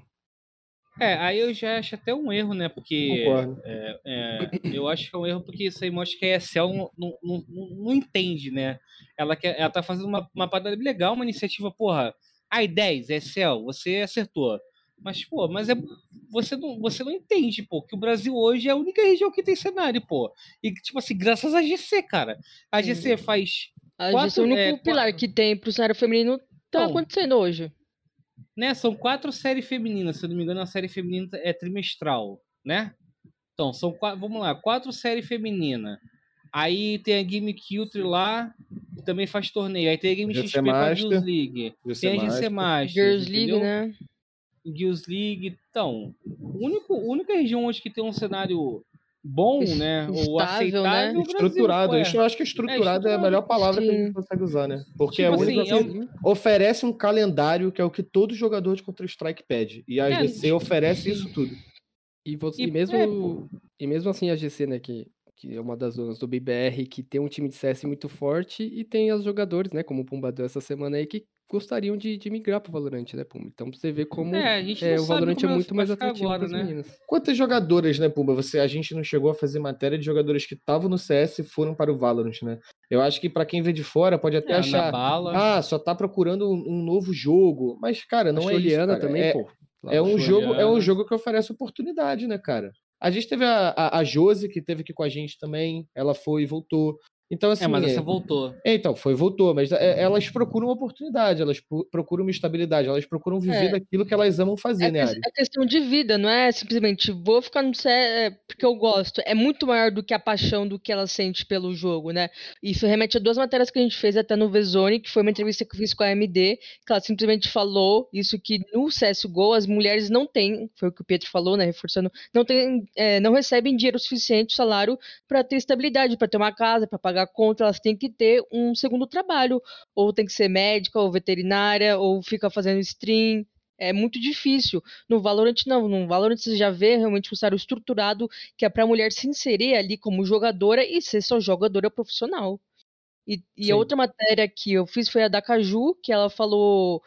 é, ela aconselhou as jogadoras a irem pro Valorant. Tipo assim, não é só. É, é realmente uma visão, tipo assim, quem puder ir pro Valorant, vá pro Valorant, porque eles estão dando uma oportunidade que é. É agora ou nunca, né? Porque no, no CSGO foi quase nunca. Apareceu agora depois de 12 anos. E tem gente que simplesmente não vai esperar, né? Igual a gente teve muitas jogadoras é, grandiosas, grandes nomes no, no CSGO feminino, que lutaram muito para construir o cenário, né? Era tudo terra, o que as jogadoras fizeram, tiveram que construir do zero. Né? A MD, a Kami, a Pan, a Juliana, que tá na Dignitas. Cara, é, a própria Bizinha, que também tá jogando agora no BBR. É, e assim, é, é muito difícil falar. Mas eu acho que, como o Pumba afirmou, antes tarde do que nunca. Mas eu não sei como é que a ESL vai estruturar isso pro ano que vem pra gente ver realmente como vai ser essas seletivas, né, de vagas. E se realmente vai ser um algo justo, né? Porque quando o Valorant chegou, meio que deu meio que um, um ponto final no cenário feminino do CSGO em várias regiões. Sim. É, cara, é, eu, o que eu, a minha esperança, né, é que não só que esse circuito vingue, né, e faça crescer o cenário feminino na Europa, é, na América do Norte, né, que a ESL pense com carinho mais no Brasil também. Mas o, o, que eu mais espero, cara, é que outras empresas também façam o mesmo, né? A Excel, Sim. vamos lá, é Excel e DreamHack, né? As duas marcas ali.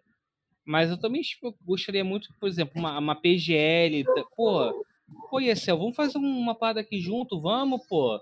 A, a própria Blast que tem um circuito, pô, Blast, vamos fazer uma parada aqui, pô, vamos, A Blast pô. seria muito bom. Entendeu? Aí Excel se... Não, se juntar aqui com o CBCS e fazer um. Imagina só um CBCS feminino também. Que massa que ia ser. É, eu, né? eu, eu, particularmente, nesse. No que tange esse assunto, eu acho de verdade que, apesar da gente saber da ineficiência da Valve em relação a tudo que envolve Counter-Strike, eu acho que especificamente esse assunto era para ser uma postura partindo da própria Valve. Eu acho que não cabe a uma desenvolvedora de jogo esperar uma empresa parceira é, fazer esse tipo de, de ação, esse tipo de postura e, e não fazer nada, cara. Não fazer nada. Eu acho que a Valve nunca fez nada pro cenário de CS, nunca fez, tudo foi a própria comunidade e as organizadoras em volta. E eu acho que nisso era obrigação dela se meter. Ah, galera, olha só, vamos começar aqui, vamos, sei lá, vamos botar um, um show match antes da final do Major com times femininos, sei lá, cara, qualquer coisa, qualquer coisa. Mas você simplesmente nunca viu a Valve fazer absolutamente nada em relação a isso. A Valve nunca moveu um dedo por, por quase ninguém, né? Até o cenário misto, agora, nesses últimos anos, também tá sobrevivendo por causa da comunidade, né? É, e eu acho que a própria Riot botou um terror suficiente na Valve para ela fazer atualizações que de fato a gente olha e fala, porra, mudou o jogo, né? É, não só mudanças, tipo, pequenas mudanças que a gente limpou o óculos aí, Pedro, tá tudo limpo? Tá enxergando? Pô, tava, tava difícil. Ah, então Oba, tá. Mas tipo assim, você vê a Valve fazendo mudanças que, que de fato fazem diferença no jogo. É, você viu a questão da a AUG ficando quebrada por muito tempo, junto com a, com a, com a SG. Aí você viu, e todo mundo reclamando. do coach, e, o bug do coach, que, pelo amor de Deus, o que foi aquilo? E aí, do nada, a empresa resolveu agir e aí botou drop de granada, que era uma coisa que, pelo amor de Deus, sempre foi óbvio, era uma coisa que era para acontecer. Nu- Nunca, eu sempre falei isso, mas enfim. É, e ainda botou né, numa época errada, né? Tipo, sei lá, acho que foi duas semanas antes do Major. tipo um assim. mêsinho pro Major, se Pô, pela, pelo amor de Deus, gente. Os caras mudaram completamente o meta. A Valve, tipo, sei lá, parece que tá, tá em outro mundo. E assim, é, a Riot chegou pra cutucar essas empresas mesmo, os parceiras da, do- do- da Valve. Porque a Valve realmente tá ali dormindo, só tem olhos pro Dotinha, né? O filho É. preferido. Ah, Mas, muito dinheiro, né? então. É que dá muito a- dinheiro.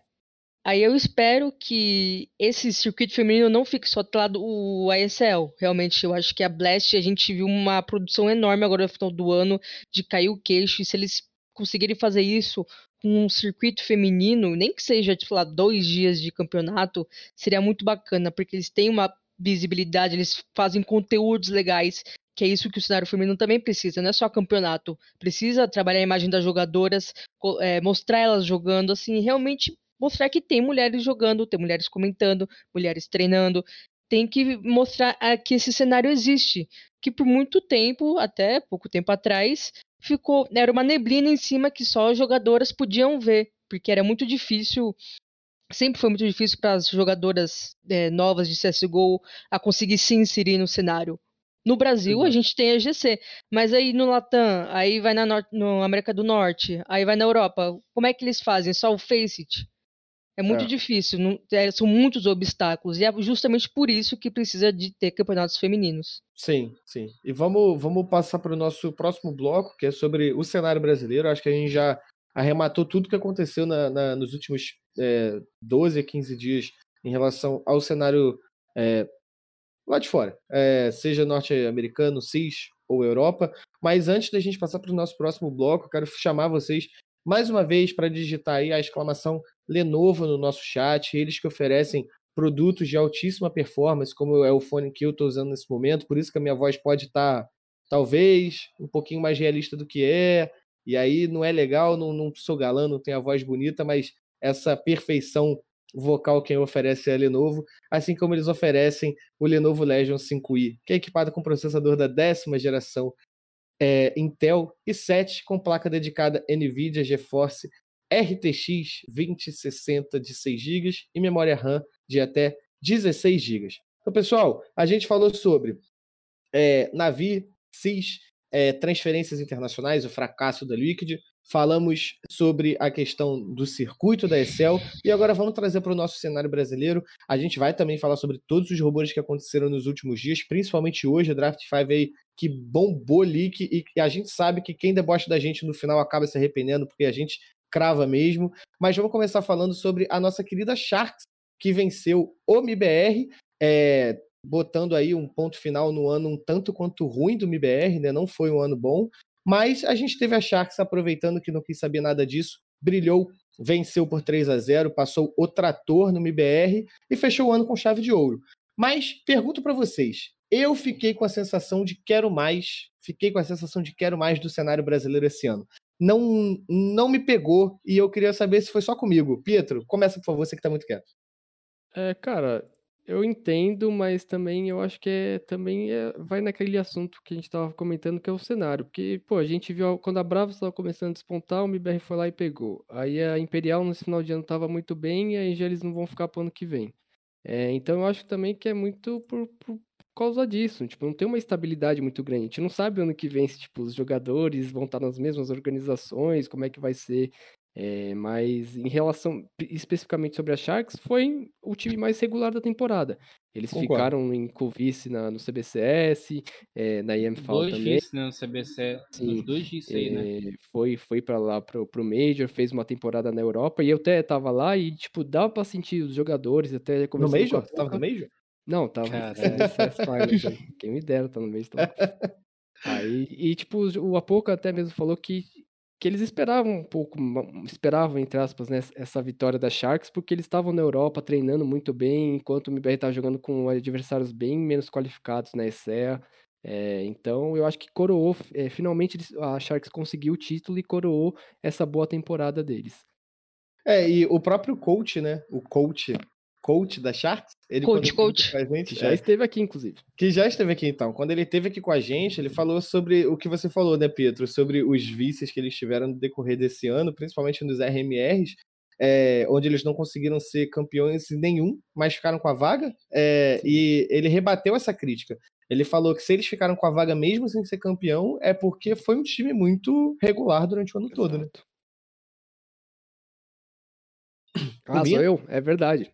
Não, pode ser você, que você tava bebendo água ou deixa pro colega. Não, é verdade. Então, foi, foi a temporada, foi a temporada deles no, no Brasil, foi a temporada mais regular. Eles eles estão passando, né? O Realzinho já saiu, eles vão passar por um, uma pequena reformulação no ano que vem. É, mas essa temporada especificamente deles no Brasil, não tem o que falar, pô. Eles ficaram com a principal vaga do principal campeonato, é, conquistaram o principal título do, do circuito nacional. Então, é, parabéns para Sharks e bola para frente. E Ari, você que cobriu esse jogo, né? Você fez a cobertura desse jogo, nosso diretor tá até mostrando ele na tela, você cobriu esses 3 a 0 é, não deu pro cheiro, né, cara? O Sharks, é, é, realmente, como o Pietro falou, foi, era, foi um, um, um merecimento para Sharks aí conseguir levar esse jogo para casa, né? Conseguir levar esse título e, e botar um cala-boca aí no pessoal que criticava muito a Sharks e tudo mais, né? É, a Sharks já começou com o mapa de vantagem, mas eles começaram a final, assim, tipo, a mil por hora, né? Parecia que MBR, o MBR estava né, acordando ainda, estava chegando aos poucos, e a Sharks já estava lá dominando o mapa, e sufocava, e, e dominava meio, e, e matava é, entre smoke. Tava, eles estavam realmente em, em outra, outra sinergia, né? E assim, é, em relação ao Major também, que eles não ganharam nenhum RMR, mas ficaram com a vaga, muita gente acabou discutindo, né, se a América do Sul merecia mais uma vaga, né? Ou talvez da América do Norte, porque ficou no quase. Mas assim, a Sharks. O problema que a Sharks teve, né, que também perderam jogadores no meio do ano pro MBR, inclusive que realmente o cenário nacional é muito não dá estabilidade, né? Não dá para você contar com o salário ou com as premiações se você tá almejando o top 10 do mundo. Se você tá realmente criando seu, seu time agora, sua organização, beleza. Mas no caso da Sharks, que já tem anos e anos de experiência, títulos conquistados, é, participações internacionais, para eles não é viável ficar aqui, né? Então, Inclusive, a própria PEN, né, que agora parece que perdeu o safe para Fúria, né? Então, realmente sempre vai ter esse problema de um, uma organização maior de comprar o seu jogador porque tem mais estabilidade financeira. Então acho que se essas organizações que a gente já viu representando bem o Brasil, que é a PEN, a Sharks, e infelizmente né, a gente não tem a Bravos, mas a Bravos estava realmente vindo num ano muito bom antes de se desfazerem, é, tem que aí ir para fora do Brasil. É, e, e, ainda mais, né, Pumba, que esse ano a gente viu, é, a gente que falou coisa de calendário aqui e tudo mais, mas a gente viu o cenário brasileiro passando por uma grande reformulação esse ano, né? O fim da GC Master, fim de clutch e tudo mais. A gente viu todo mundo ali, todo mundo entrando no pacote do CBCS ali. E no fim das contas, é, o que, que você acha que a gente tira disso, Pumba? Você gostou do formato? Você não gostou do formato? Eu acho que esse formato permite que as equipes que são mais regulares sejam as equipes premiadas no final por causa do ranking do CBCS, né? É, a gente tem, por exemplo, a própria SWS, que não chegou a levantar nenhum caneco gigantesco e tudo mais, mas foi uma das melhores equipes que a gente teve esse ano, foi extremamente regular, foi coroada com a vaga aí para o CBCS Master e aí conseguiu tirar um mapinha é, do próprio MBR, se eu não estou enganado, apesar de ter perdido para. Perdão, tirou o mapa da, da e aí depois acabou caindo para Sharks e tudo mais, mas assim, esse formato permite que o, o, time regular seja recompensado, né? Como a Sharks foi no fim das contas. É, cara, eu concordo com você que premia o time regular, mas assim, cara, olhando até a parte business, né? Esse formato ele, ele não dá seguro, né? Não deixa, não dá é, segurança para as organizações. Que eu acho que todo mundo sabe, né? Que nem todas as organizações no Brasil é, operam no verde, né? Ou tem dificuldade para tal, porque por vários motivos, não saber, talvez até trabalhar com marketing ou monetizar a torcida, essas coisas assim, né? E o Clutch, o CBCS antigo, né? Tô falando aqui, é, é, não sabendo se o DC não tem, né? Mas o Clutch, o CBCS antigo, você fornecia bolsa, né? É, para as equipes. Era por isso até que eu acho que é, 2020 teve uma. 2019 ali, né, 2020, é, teve um ano muito forte o CS no Brasil, né? E esse ano é meio de transição, né, cara? Que foi totalmente online, né? Então, o, a, os custos, né? É, as, os lucros das organizações caíram, né? Por, por essa forma. É, você ter que jogar, por exemplo, equipes sempre do office, de uma infraestrutura ou então de casa. É, então acho que isso enfraqueceu o cenário brasileiro num todo, né? É por isso que a gente vê organizações indo e voltando, Imperial foi uma dessa, a Avan agora é, reformulando, a Paquetá, né, que saiu do CS, né? Então é isso, cara. Mas em relação à força, cara, é o que a gente sempre vê, né? É as equipes de fora as duas equipes de fora que vinham para cá, desde a época da NTZ, né? Que a NTZ fazia isso, vinha para cá, ganha e volta. Isso aí mostra que mostra que o cenário brasileiro aqui é forte, mas não é forte, por exemplo. É, não é uma crítica para Sharks, não, né? Eu acho que até custo-benefício é bom você fazer isso, por mais que eu acho que você ir para fora, ficar perdendo por Tier 2 da Europa, pode abalar psicologicamente, mas lá você sempre tem treinos melhores, né? O nível lá é muito alto. Então, vem para cá, papa tudo, volta. Vem para cá, papa tudo e volta. A Bravos quase quebrou isso daí, né? Só que aí na IMFAL ali, né? Aquele formato ali, né? Meio. Não ajudou muito. Brin... Né? Não ajudou muito a Bravos. A Shark só aproveitou, cara. Regular, sempre na final aí do, nos três, né? Nos três MR, MR foi pra final, né? Sim. Os dois CBCS Elite League, o IAM FAL. Então, cara, coroou. Não tem o que falar, não, pô. E, Pumba, agora eu vou te dar o que falar, porque a gente vai falar sobre transferência que a gente teve aqui no, no cenário. É, a Fúria que hoje oficializou Cauês, que já estava na Fúria Academy, né? Claro, que já estava com o time há bastante tempo, se eu posso dizer mas é, você apurou também para a Draft 5 sobre a negociação da Fúria Academy é, com o Bruninho e o próprio, a própria aposta do MBR em Bobs e Lube. Pumba, você é o cara para trazer isso para gente. É, cara, a Fúria hoje, né, a equipe, é a organização brasileira que sabe melhor trabalhar com, com, uma, é, com um time Academy, né? É só tu ver aí o Honda, né? O Drop, que tá agora lá na equipe principal. Então, eu acho que eles têm, é, têm um bom um bom scout, um bom scout, né, para pegar jovens jogadores promissores. O Bruninho é um desse. É, eu só acho que tá faltando para a Fury Academy aquele é, só, só ficar na promessa, entendeu? É, se tornar realidade, né? Como, como já foi anteriormente.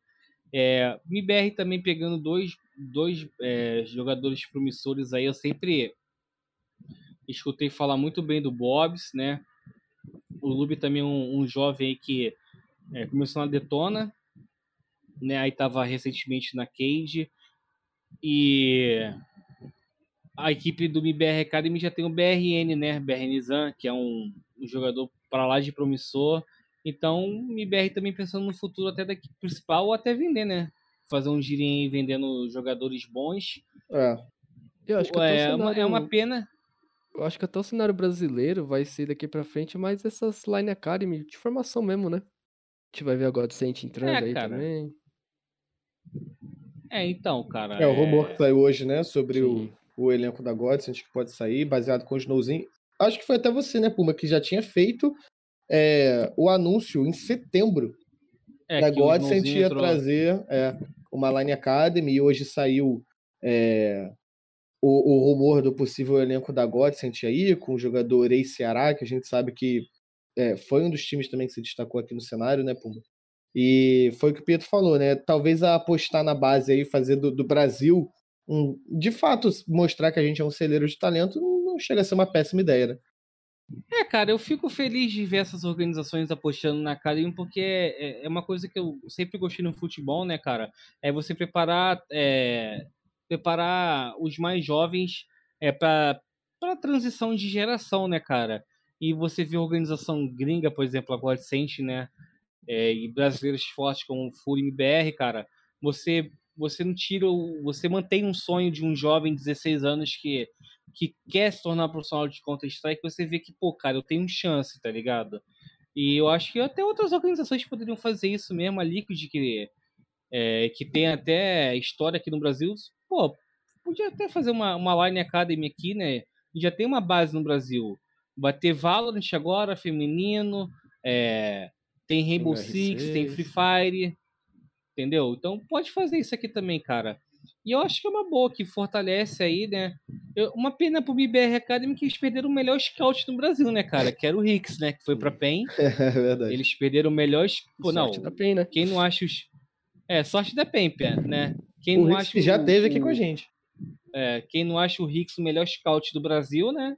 Não sabe, não, conhece de CS, né? Com certeza. Mas eu acho, mas eu acho essas movimentações para Fúria e pro MBR bem positivas.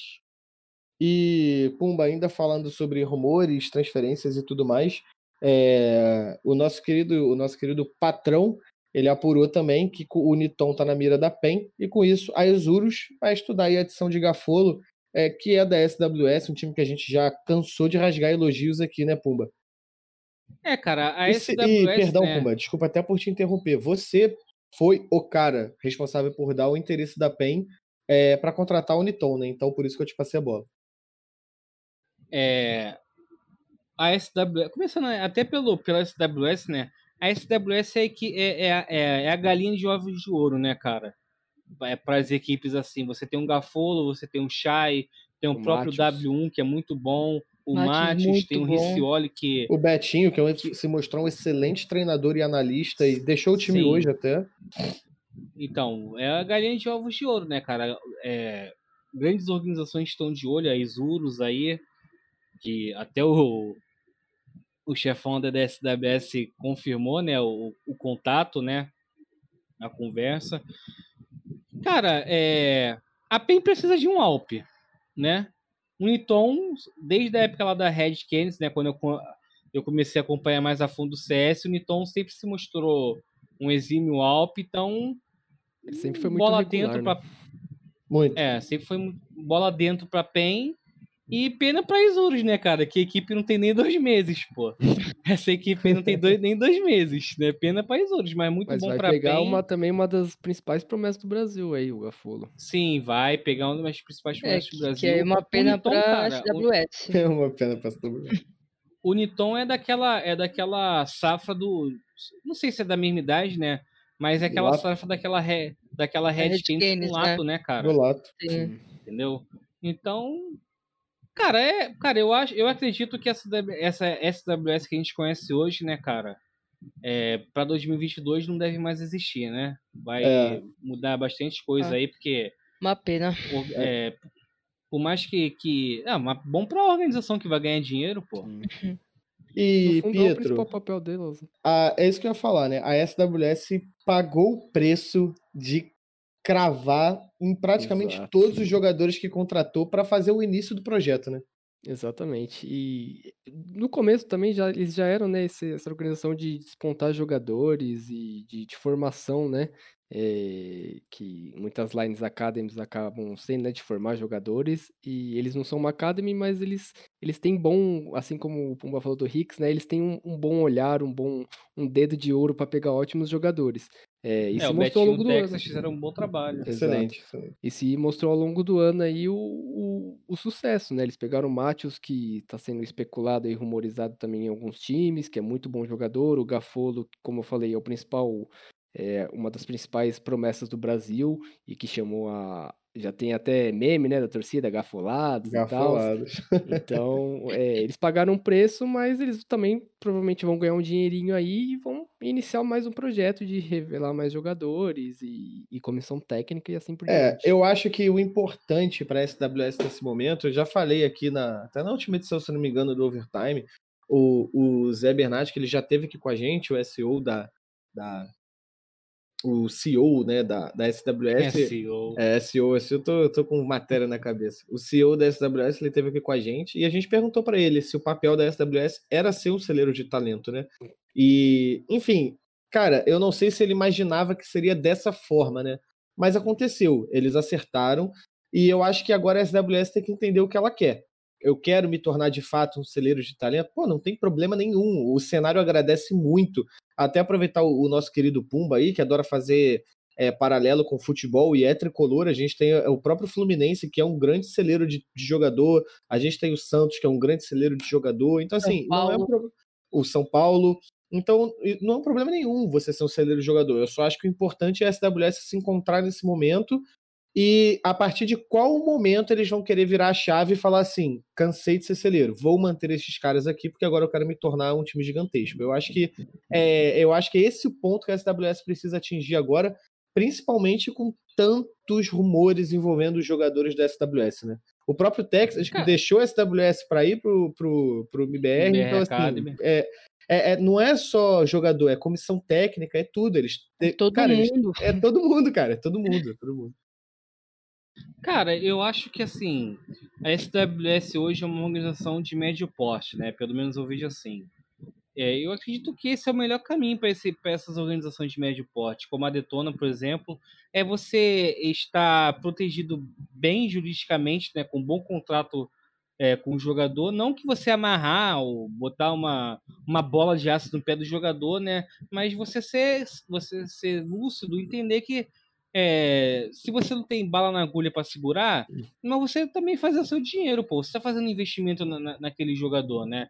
E, cara, a SWS, ela, ela merece elogio, cara, porque eu, eu fiz uma a entrevista né, com o próprio Beto e com o Riccioli, é, antes da, do torneio lá do Paraguai, o Licey, né, Arena Cup.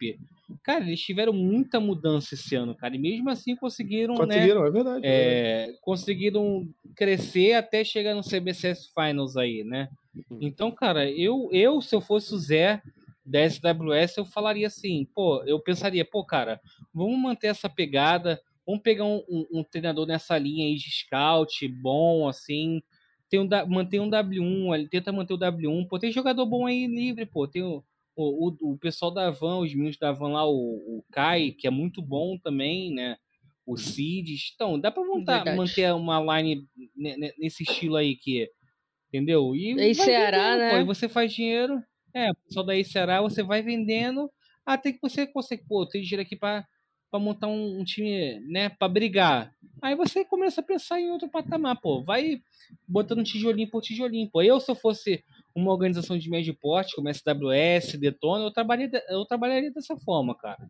É. Pode criar uma organização, hein, Pumba? Mas falta dinheiro, né? E, Pumba, fica comigo de novo, porque você foi o cara responsável por trazer ontem as possíveis saídas de Punk Realzinho da Sharks. Hoje, Realzinho foi o primeiro nome de fato a deixar a Sharks ali de maneira oficial. É, traz pra gente esse rumor, o que, que você apurou, o que, que você viu quando você estava ouvindo aí é, os seus contatos. É, cara, essa aí foi uma mudança que me pegou de surpresa. É, até porque eu acho que a Sharks não teve um ano ruim, né? No Brasil aí chegou em várias finais, teve título da DreamHack, foi pro Major, né? Então eu fiquei muito surpreso com essa é, com essa mudança e até achei que não aconteceria depois do título, né? Só que os rumores eram bastante fortes, né? Cara, para mim ali, tô chutando, tá, pessoal? Não, não sei dos pormenores assim, né? É uma opinião, um achismo meu, acho que o clima ali acabou, cara. Alguma coisa ali acabou o clima para aquela line, ou então oportunidade de mercado, né? Porque é, vai o pessoal da Sharks tá sabendo de jogadores aí que vão estar livres, né? Ou que querem aproveitar os jogadores que estão livres e repor a peça, né? E é. além do além do Realzinho, que já foi confirmado hoje, né? O Punk é outro que eu apurei que pode sair, né? É... E existe também boatos no, no, no, nos bastidores aí que pode ter outras, outras, outras perdas a Sharks, né? E, Pietro, você teve, é, cobriu o CBCS Finals de maneira presencial. É, deu para sentir esse clima de despedida lá? Dava, você sentiu é, às vezes na própria torcida, alguma coisa, um clima diferente, uma vibe diferente? Como é que tava lá? É, então, é. Ah, viu? O joga... É, então. Você faz as coisas, depois quer ferrar. É, o conversando, né, com o Lucãos, né, eu até perguntei do, do futuro deles, ele meio que despistou assim, não quis falar, deixou o futuro meio certo, é, mas pelo que eu senti ali conversando com o pessoal, é, eu acho que vai ter bastante mudanças, mudanças profundas no time, é, até porque, pô, o Lucãos e, e o Zev, na minha opinião, são dois ótimos jogadores e provavelmente devem estar tá, devem tá no, no, no radar de muitos times aí, é, então eu acho que para a Sharks, se ela quiser continuar e, e, ter uma ascensão na Europa, assim, no, no cenário internacional ano que vem, é, os, os, esforços dela tem que ser tentar manter esses dois jogadores. É, e até, tipo, a saída do Punk do Realzinho não me surpreendeu muito, até do JNT eu não me surpreenderia muito, é, mas eu acho que vai, vai pintar mais mudanças esse time aí sim. Pô, JNT fora da Sharks seria uma mudança gigantesca, né? Seria, é. mas... O cara tá lá desde de era, né? sempre. Né? Fim de uma era. Fim de uma era. Ari, é... se você pegar todas essas mudanças que a gente falou aqui, né? A gente falou rumores sobre a Fúria, é, MBR Academy, é, SWS aí sendo desmontado aos pouquinhos, a própria Sharks, é, Isurus mudando também. É, o cenário de 2022, a gente já tinha falado sobre isso aqui, né? Lembrando também que Vivo Cage anunciou a saída de todos os jogadores e a INTZ também INTZ, se despediu de sim. todos os jogadores. Cara, cenário. Do... Se a gente fizer a, a nossa Liberty panela também, aqui. É, a Liberty também. Então. É, nossa. Eu acho, que, eu acho que se a gente fizer a nossa panela aqui, eu acho que tem chance, né? Eu acho que a SWS pega a gente, hein? não, eles, eles são bons de escolher jogador. é, putz. Eles não é... Cara, muitas mudanças, né? Até Acho que a que mais me surpreendeu foi quando o Pumba trouxe essa informação da saída dos jogadores da, da Sharks, porque era um elenco que trocou muito já durante esse ano e já vai trocar para o ano que vem também, né? Algumas peças, mas assim foram e, e conquistaram títulos, né? É, jogaram muito bem a final do CBCS, eles é, demonstraram que o time estava bem encaixado. É, que parecia que não ia mudar, né? Não tava com essa postura, tipo, ah, último jogo da equipe tudo mais. Então, acho que essas me pegou de surpresa e eu fico mais. Como eu falei, é uma pena para SWS, porque na quando a gente fez o overtime com o Howlers, a gente falou que o SWS poderia ser o, o time que chegaria para desbancar, né, em 2022 e ficar no top É. 1. E acho que não vai, né? Se, acho que eles vão Só ter se que remo- acertar todas as peças de novo, né? É, só se ir, ir muito rápido, né? Porque demanda tempo para esse time, para um time realmente começar a engrenar. Então acho que no, no geral me surpreendeu muito também a Vivo Cage, mas são organizações que sempre estão aí no cenário e sempre estão fazendo essas trocas, né? Aí, Ou alguém tá tentando montar um Megazord aí com tanto de jogador. é, então, Ou vai ter muita mudança mesmo. Mas quem agradece é a Los Grandes, né? Que montou o time recentemente aí, ninguém mudou. é, não saiu, não entrou, então, certo. Ou não, né? Ou não, é. é, não, de- deixa até o Pumba descobrir alguma coisa, tá? Ou o Pumba querendo dar um furo. Mas, mas, ô Pietro, é, se a gente está falando sobre. É engraçado que todos esses times que a gente falou, eles passam por nomes jovens, né? Nome de jovens jogadores. Todos eles têm alguma mudança que envolve um jogador jovem no cenário, né? E se a gente está falando de jogador jovem, a gente tem que falar também do prêmio Matheus Brute Queiroz de Jovem do Ano, que é um prêmio nosso, é um prêmio da Draft 5 que a gente dá é, para o jogador que é, se destacou no cenário. Lembrando, pessoal, votação é popular e ele não cabe em, em apresentar o jogador que é revelação do ano, nem mesmo tipo, É, é- o é da melhor revelação. jogador. Exato.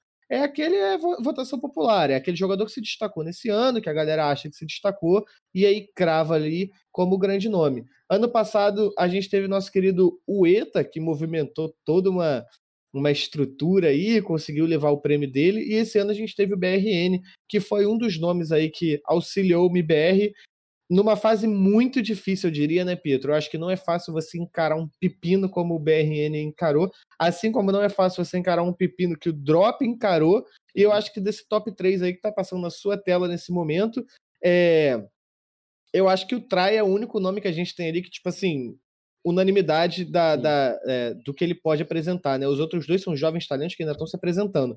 Mas o BRN levou com 21,58% dos votos.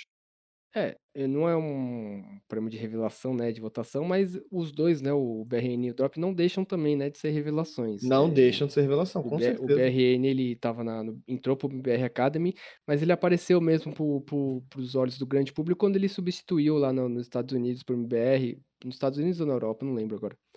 É, Na e aí Blast, ele- foi, né? Foi na Europa. Foi É, na é, Europa. foi na Europa, né? Pra É. Blast, é. E, e ele mostrou um bom jogo lá, mostrou bastante seguro, eh, chamou bastante a responsabilidade, não, eh, não mostrou aquela, aquela tremida, né? Que normal de, de uma pessoa jovem em qualquer profissão. Eh, Igual então... o Luke, né? Hã? Igual o Luke. Ah, que isso, cara. Mas, coitado do Lucas. cara. Você tá- A Astralis tem nada a ver com o assunto. Coitado. Mas é. Então, o, o, o BRN foi uma grande promessa que tá vingando aí, vai tá na, no MBR Academy e ele mereceu, né? Fez, ganhou muitos votos ali do, do público, já tem a sua fanbase garantida aí, se tudo der errado. Ah. E, mas tomara que não dê, porque a gente precisa cada vez mais de talentos, talentos novos no Brasil para despontar. É, Ariela, Pumba, chamo vocês para discussão também. A gente viu o próprio MBR passando por uma, uma mudanças depois, principalmente né, da, da chegada do BRN. A gente viu chegada de Wood, de Turtle, é, tem Jota também. É, BRN tinha um espacinho nesse time aí, ou mantém como Academy, tá se desenvolvendo, tá, tá amadurecendo? Eu acho Cara, que eu achei sempre tem, cedo. né? Opiniões diver- É, o- divergentes aí. Que Não, eu tam- eu também, deixou em aberto mudanças pro ano que vem. É, mas eu, eu também acho que é cedo, mas espaço sempre vai ter, assim. Mas quando você, igual a Bravo, se desfez, mas você tinha, mano, esses incríveis jogadores no mercado. O Wood, tipo assim, seria loucura não chamar o Wood pra, uma, pra, pra lineup. Sim. E você, Pumba, defenda seu ponto de que sempre tem espaço. Cara, assim, cara, é, eu gostaria de. Eu sempre gosto de ver sangue novo, né? Jogador baludo, novo. Ah, tal Miria é jovem, né? Mas eu acho que ele. Ele precisa ter o espaço, o tempo dele de maturação. Tudo bem que, pô, ele não arregou, né, no, no desafio que ele teve com o IBR principal lá na Europa, né? Não, não arregou, tá ligado? Mas eu acho que. Cara, eu, eu não. eu- cara, eu tenho medo de, de, de tacar é, jogador novo na na equipe grande, ainda mais um IBR, né, cara? Na Porque, fogueira, né? Cara, cara vai jo é jogar na fogueira, cara. Cara, É, ó, eu. não- não- eu não tô falando que não tem. Eu não tô falando que não tem. Ele não merece, ou não tem pote- bala pra, pra jogar no BR. Não tô, eu não tô falando Podia isso. queimar igual foi o lance do, do Meyer, né? Foi muito cedo. É, então, e a gente já viu isso aí acontecendo, né, com, com o Meia, né? E, e, tipo assim, o Meia ainda. O próprio o gabarito Honda, do- Fúria também, acho que a gente pode colocar nesse balaio aí também. Ah, Quem? cara, eu acho. Ah, o não, eu não concordo, não, cara. Concordo. O Honda eu não concordo, não. Eu acho que o, o, o BRN é pior. Né? Cara, pra mim o equilíbrio Não, perfeito é o que a. Godsend tá fazendo. Tem dois jogadores lá que tem muita experiência internacional, colocou uns moleques pra dar bala. Se colocar no MIBR agora, tipo, apesar do Turtle ter muita experiência, mas tipo, eles também não têm muita bagagem internacional. Então, tipo, pra eles é novidade. Então o BR não vai ter tanta experiência com eles. É, apesar de, Ah, claro. Ah, cara, o problema é que existe, um, existe uma, uma grande diferença entre MIBR e Godsend. Não, não menosprezando, Não, né? sim, sim. A. Godsend, mas o MIBR tem muito mais camisa, né, cara? Sim, torcida. certeza, muito mais pressão. Entendeu? Pô, É. imagina, cara, ima- cara, imagina, sei lá, cara, o, o menino, é, não, cara, eu acho que todo mundo aqui tem direito de, de não ter um dia bom, né? Todo mundo tem esse direito, né? A gente aqui, o pessoal que tá assistindo a gente, que tá estudando a gente, imagina um menino não tem um, um dia bom, aí mete, sei lá, um zero barra gaulês. Um moleque novo, por mais que o MBR dê todo o suporte psicológico pra ele, é, moral, assim, pô, cara, isso aí, aí vai lá, é, torcida, pô, vou te matar, blá, blá, blá, o que a gente sempre, o que a gente É sabe bem que acontece. Você até comentou, bem, ia ser muito parecido com o Luck na Astralis. É, pô. Só que o dele foi bem pior porque ele chegou no É, Major, né, eu, eu acho, É absurdo. eu acho que assim, eu acho que o negócio da, do BRN, no, no MBR, eu acho que. E talvez, talvez, até do drop do próprio Honda ali na Fúria, eu acho que a gente tem muito aquele sentimento de coldzera vivo na gente ainda, né? Então eu acho que a gente sempre não, acha cara. que vai. Não, tô falando brasileiro, geral, comunidade, né?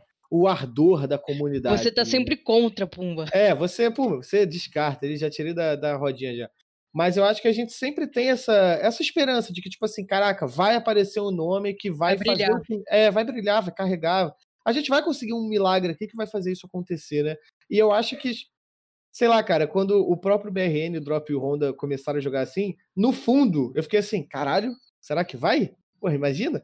Só que ao mesmo tempo você pensa assim, pô, cara, é, é, é deixar esse sentimento pra lá mesmo e saber que coldzera, Até porque cara. é é- muito difícil acontecer isso de novo. é, exatamente, exatamente. É muito Cara, complicado. ó, ó, sabe uma coisa que eu queria que o MBR fizesse, ou até já fez, né? É o que a Fúria, é o que a Fúria quer fazer com a Academy, né? É, estourou um moleque, pô, leva pro time principal pra, pra acompanhar, tá ligado? Você acompanha, aí, sei lá, cara, você tem, sei lá, quatro treinos Treina, no dia. é, tá treinando no quinto, no quinto mapinha, no quinto mapinha, você bota o menino pra jogar, tá ligado? Vai, Aí, vai, eu se- vai concordo. sentindo, pô. Eu acho que Não, o- eu acho que o Counter tensão Strike entre os ele brothers. precisa, eu acho que o Counter Strike ele precisa amadurecer a cultura do empréstimo. Eu acho, eu sinto muita falta disso no. Counter Strike. Eu Concordo. acho que você, tipo assim, tem um moleque novo, tem um moleque jovem, empresta pra um time que não seja o seu. Tira Igual aquela pressão mas vai, vai prestar pra quem no Brasil, cara? Cara, você pode pegar. Cara, SWS, Vivo Cage, INTZ. Você tem times que você vai conseguir fazer essa. Avan.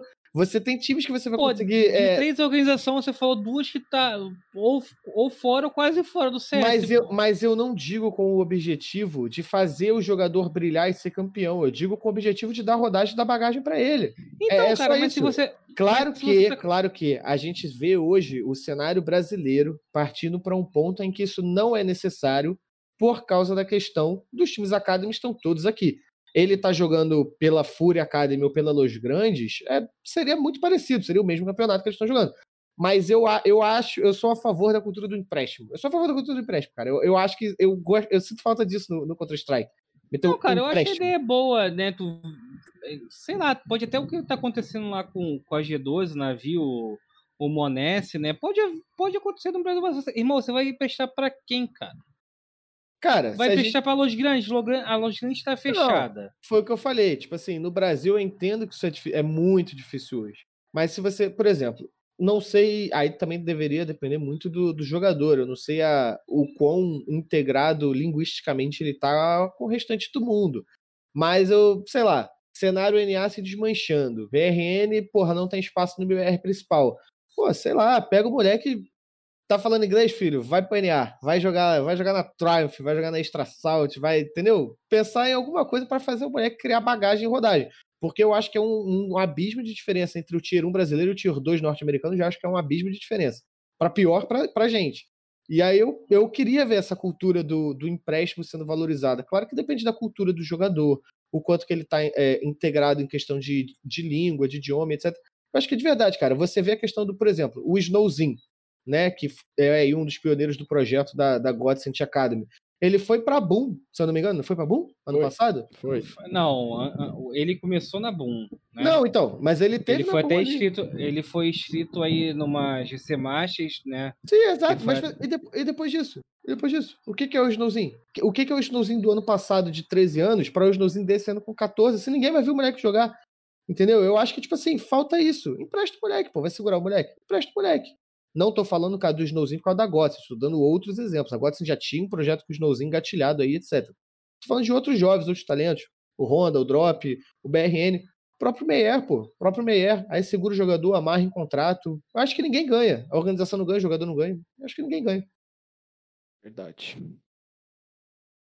Não, cara, eu não acho ruim a, a, a cultura do empréstimo, entendeu? Eu só acho que Cara, não tem espaço ainda no nosso cenário. Ah, cara, eu sou. Eu sou. É, das antigas. Eu sou cético. Porque, cara, se a gente tem uma organização que não sabe nem fazer comunicação, cara, imagina uma organização fazer empréstimo, tá ligado? Não, é verdade. É verdade, é verdade. Eu tô. Eu, eu me basei no futebol, mas eu sei que isso é, é complicado.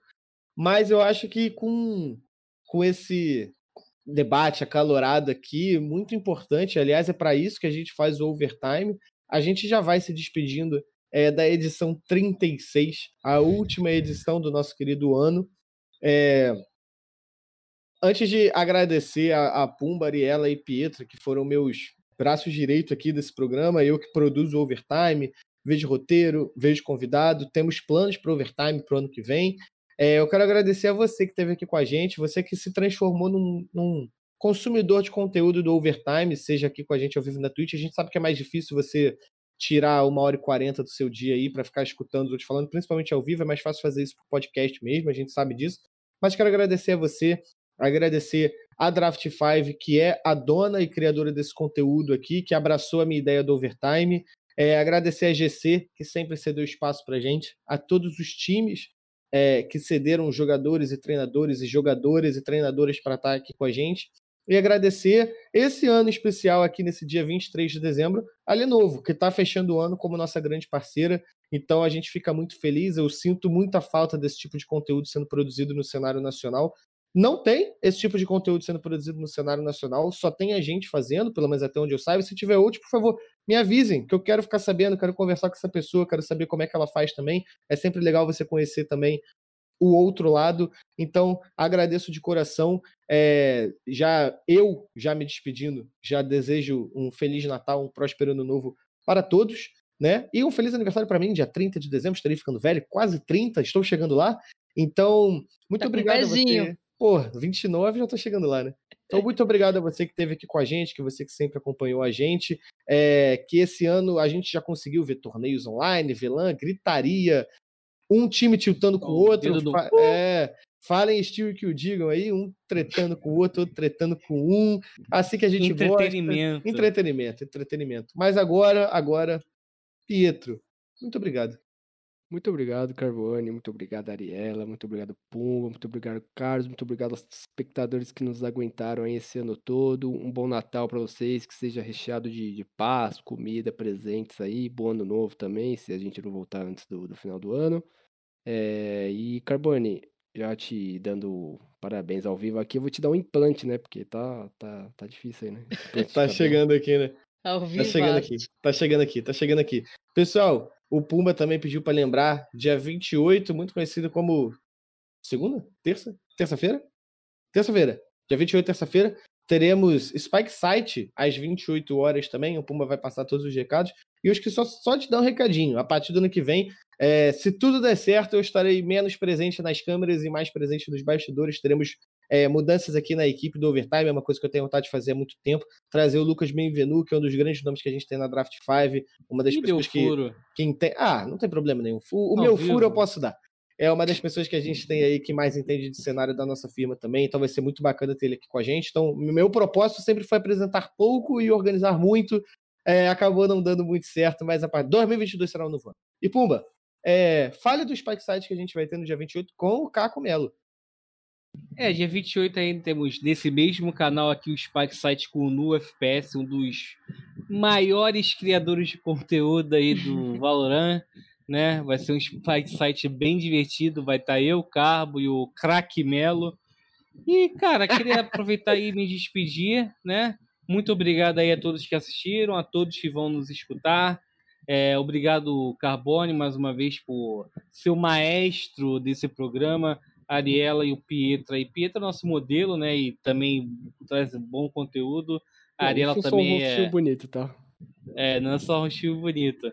A Ariela é como. A, a Ariela é com a mão de ferro e os comentários ácidos também, aí sempre agregando pro cenário. E eu sou só o cara chato, né? O do contra. Faz O parte. do contra. o A do gente precisa. gosta- A gente precisa É. disso, Pumbinha. A gente precisa. Sou o do contra, o cara que gosta de irritar as organizações dando furo, né? Mas também, É cara, 2022. Não, seu Tamo furo à vontade, Pumba. Ninguém julga você dar o seu furo. Ari, agradeço a sua presença aqui com a gente. Você que chegou há pouco tempo na, na firma, agregou simplesmente para todos os sites do GC Media. Você que está em Narnia, GC Media é composto por três sites no momento: Draft 5, Tropa Free Fire e Valorant Zone. Então, falou em cenário competitivo, estamos lá. E a Ari chegou agregando muito, está aqui com a gente também. Ari, muito obrigado pela sua presença. Muito obrigado, Carbone. É sempre uma honra toda vez que você me convida para participar aqui do Overtime. É, é muito bacana isso, é muito bom estar ao lado de vocês, trabalhar com vocês no dia a dia, e ainda mais a gente poder se reunir aqui e comentar sobre o cenário nacional e internacional, todas as mudanças, todos os furos do Pumba, né? Então, é sempre muito divertido. Eu só queria agradecer todas as vezes que vocês me convidaram, agradecer a GC. E dar um feliz ano novo pra galera, feliz Natal aí, boas festas, fim de ano pra todo mundo, né? Quem estiver assistindo, é, ouvindo a gente depois dessas datas, que vocês todos tomem, tomem cuidado, se vacinem, usem máscara e mais importante, um dos mais importantes também, o feliz aniversário, Carbone, que eu sei que você vai comemorar muito, já vai fazer, vai ser três dias de festa, né? Dia 30, 31 e 1. O homem não As vai parar, gente. Começa amanhã, Eu parceiro. já comemoro, É, já ele- tô Essa comemorando. Essa Eu volta vou- dia primeiro. Se Não, ele não, Tem que, pa- se ele- tem que pagar a ceia de Natal, gente. Precisa trabalhar. se ele não aparecer dia 2, a gente já vai estar ligando pra ele, tá? Vocês falam isso, mas quem estará de plantão sábado e domingo serei eu e o Pietro. É a gente verdade. vai estar trabalhando dia 25 e dia 26. quando Eu também. aí Na, na Não, Ah, então. Não, eu Ah. estarei dia 1 e dia 2. Quando você Ah. estiver lá comemorando seu aniversário, eu vou estar aqui. Então é, isso. Rolando ondinha. então é isso, então é isso. Pessoal, muito obrigado. Nosso querido Carlos, que está aqui com a gente nos nossos bastidores. A live caiu por culpa dele, mas lembrando que ele é cruzeirense, então perdoem, faz parte cair mesmo. Então, pessoal, muito obrigado. Vocês todos que estiveram aqui com a gente. Feliz Ano Novo, Feliz Natal. Tchau, tchau. Valeu! Usem máscara e se vacinem.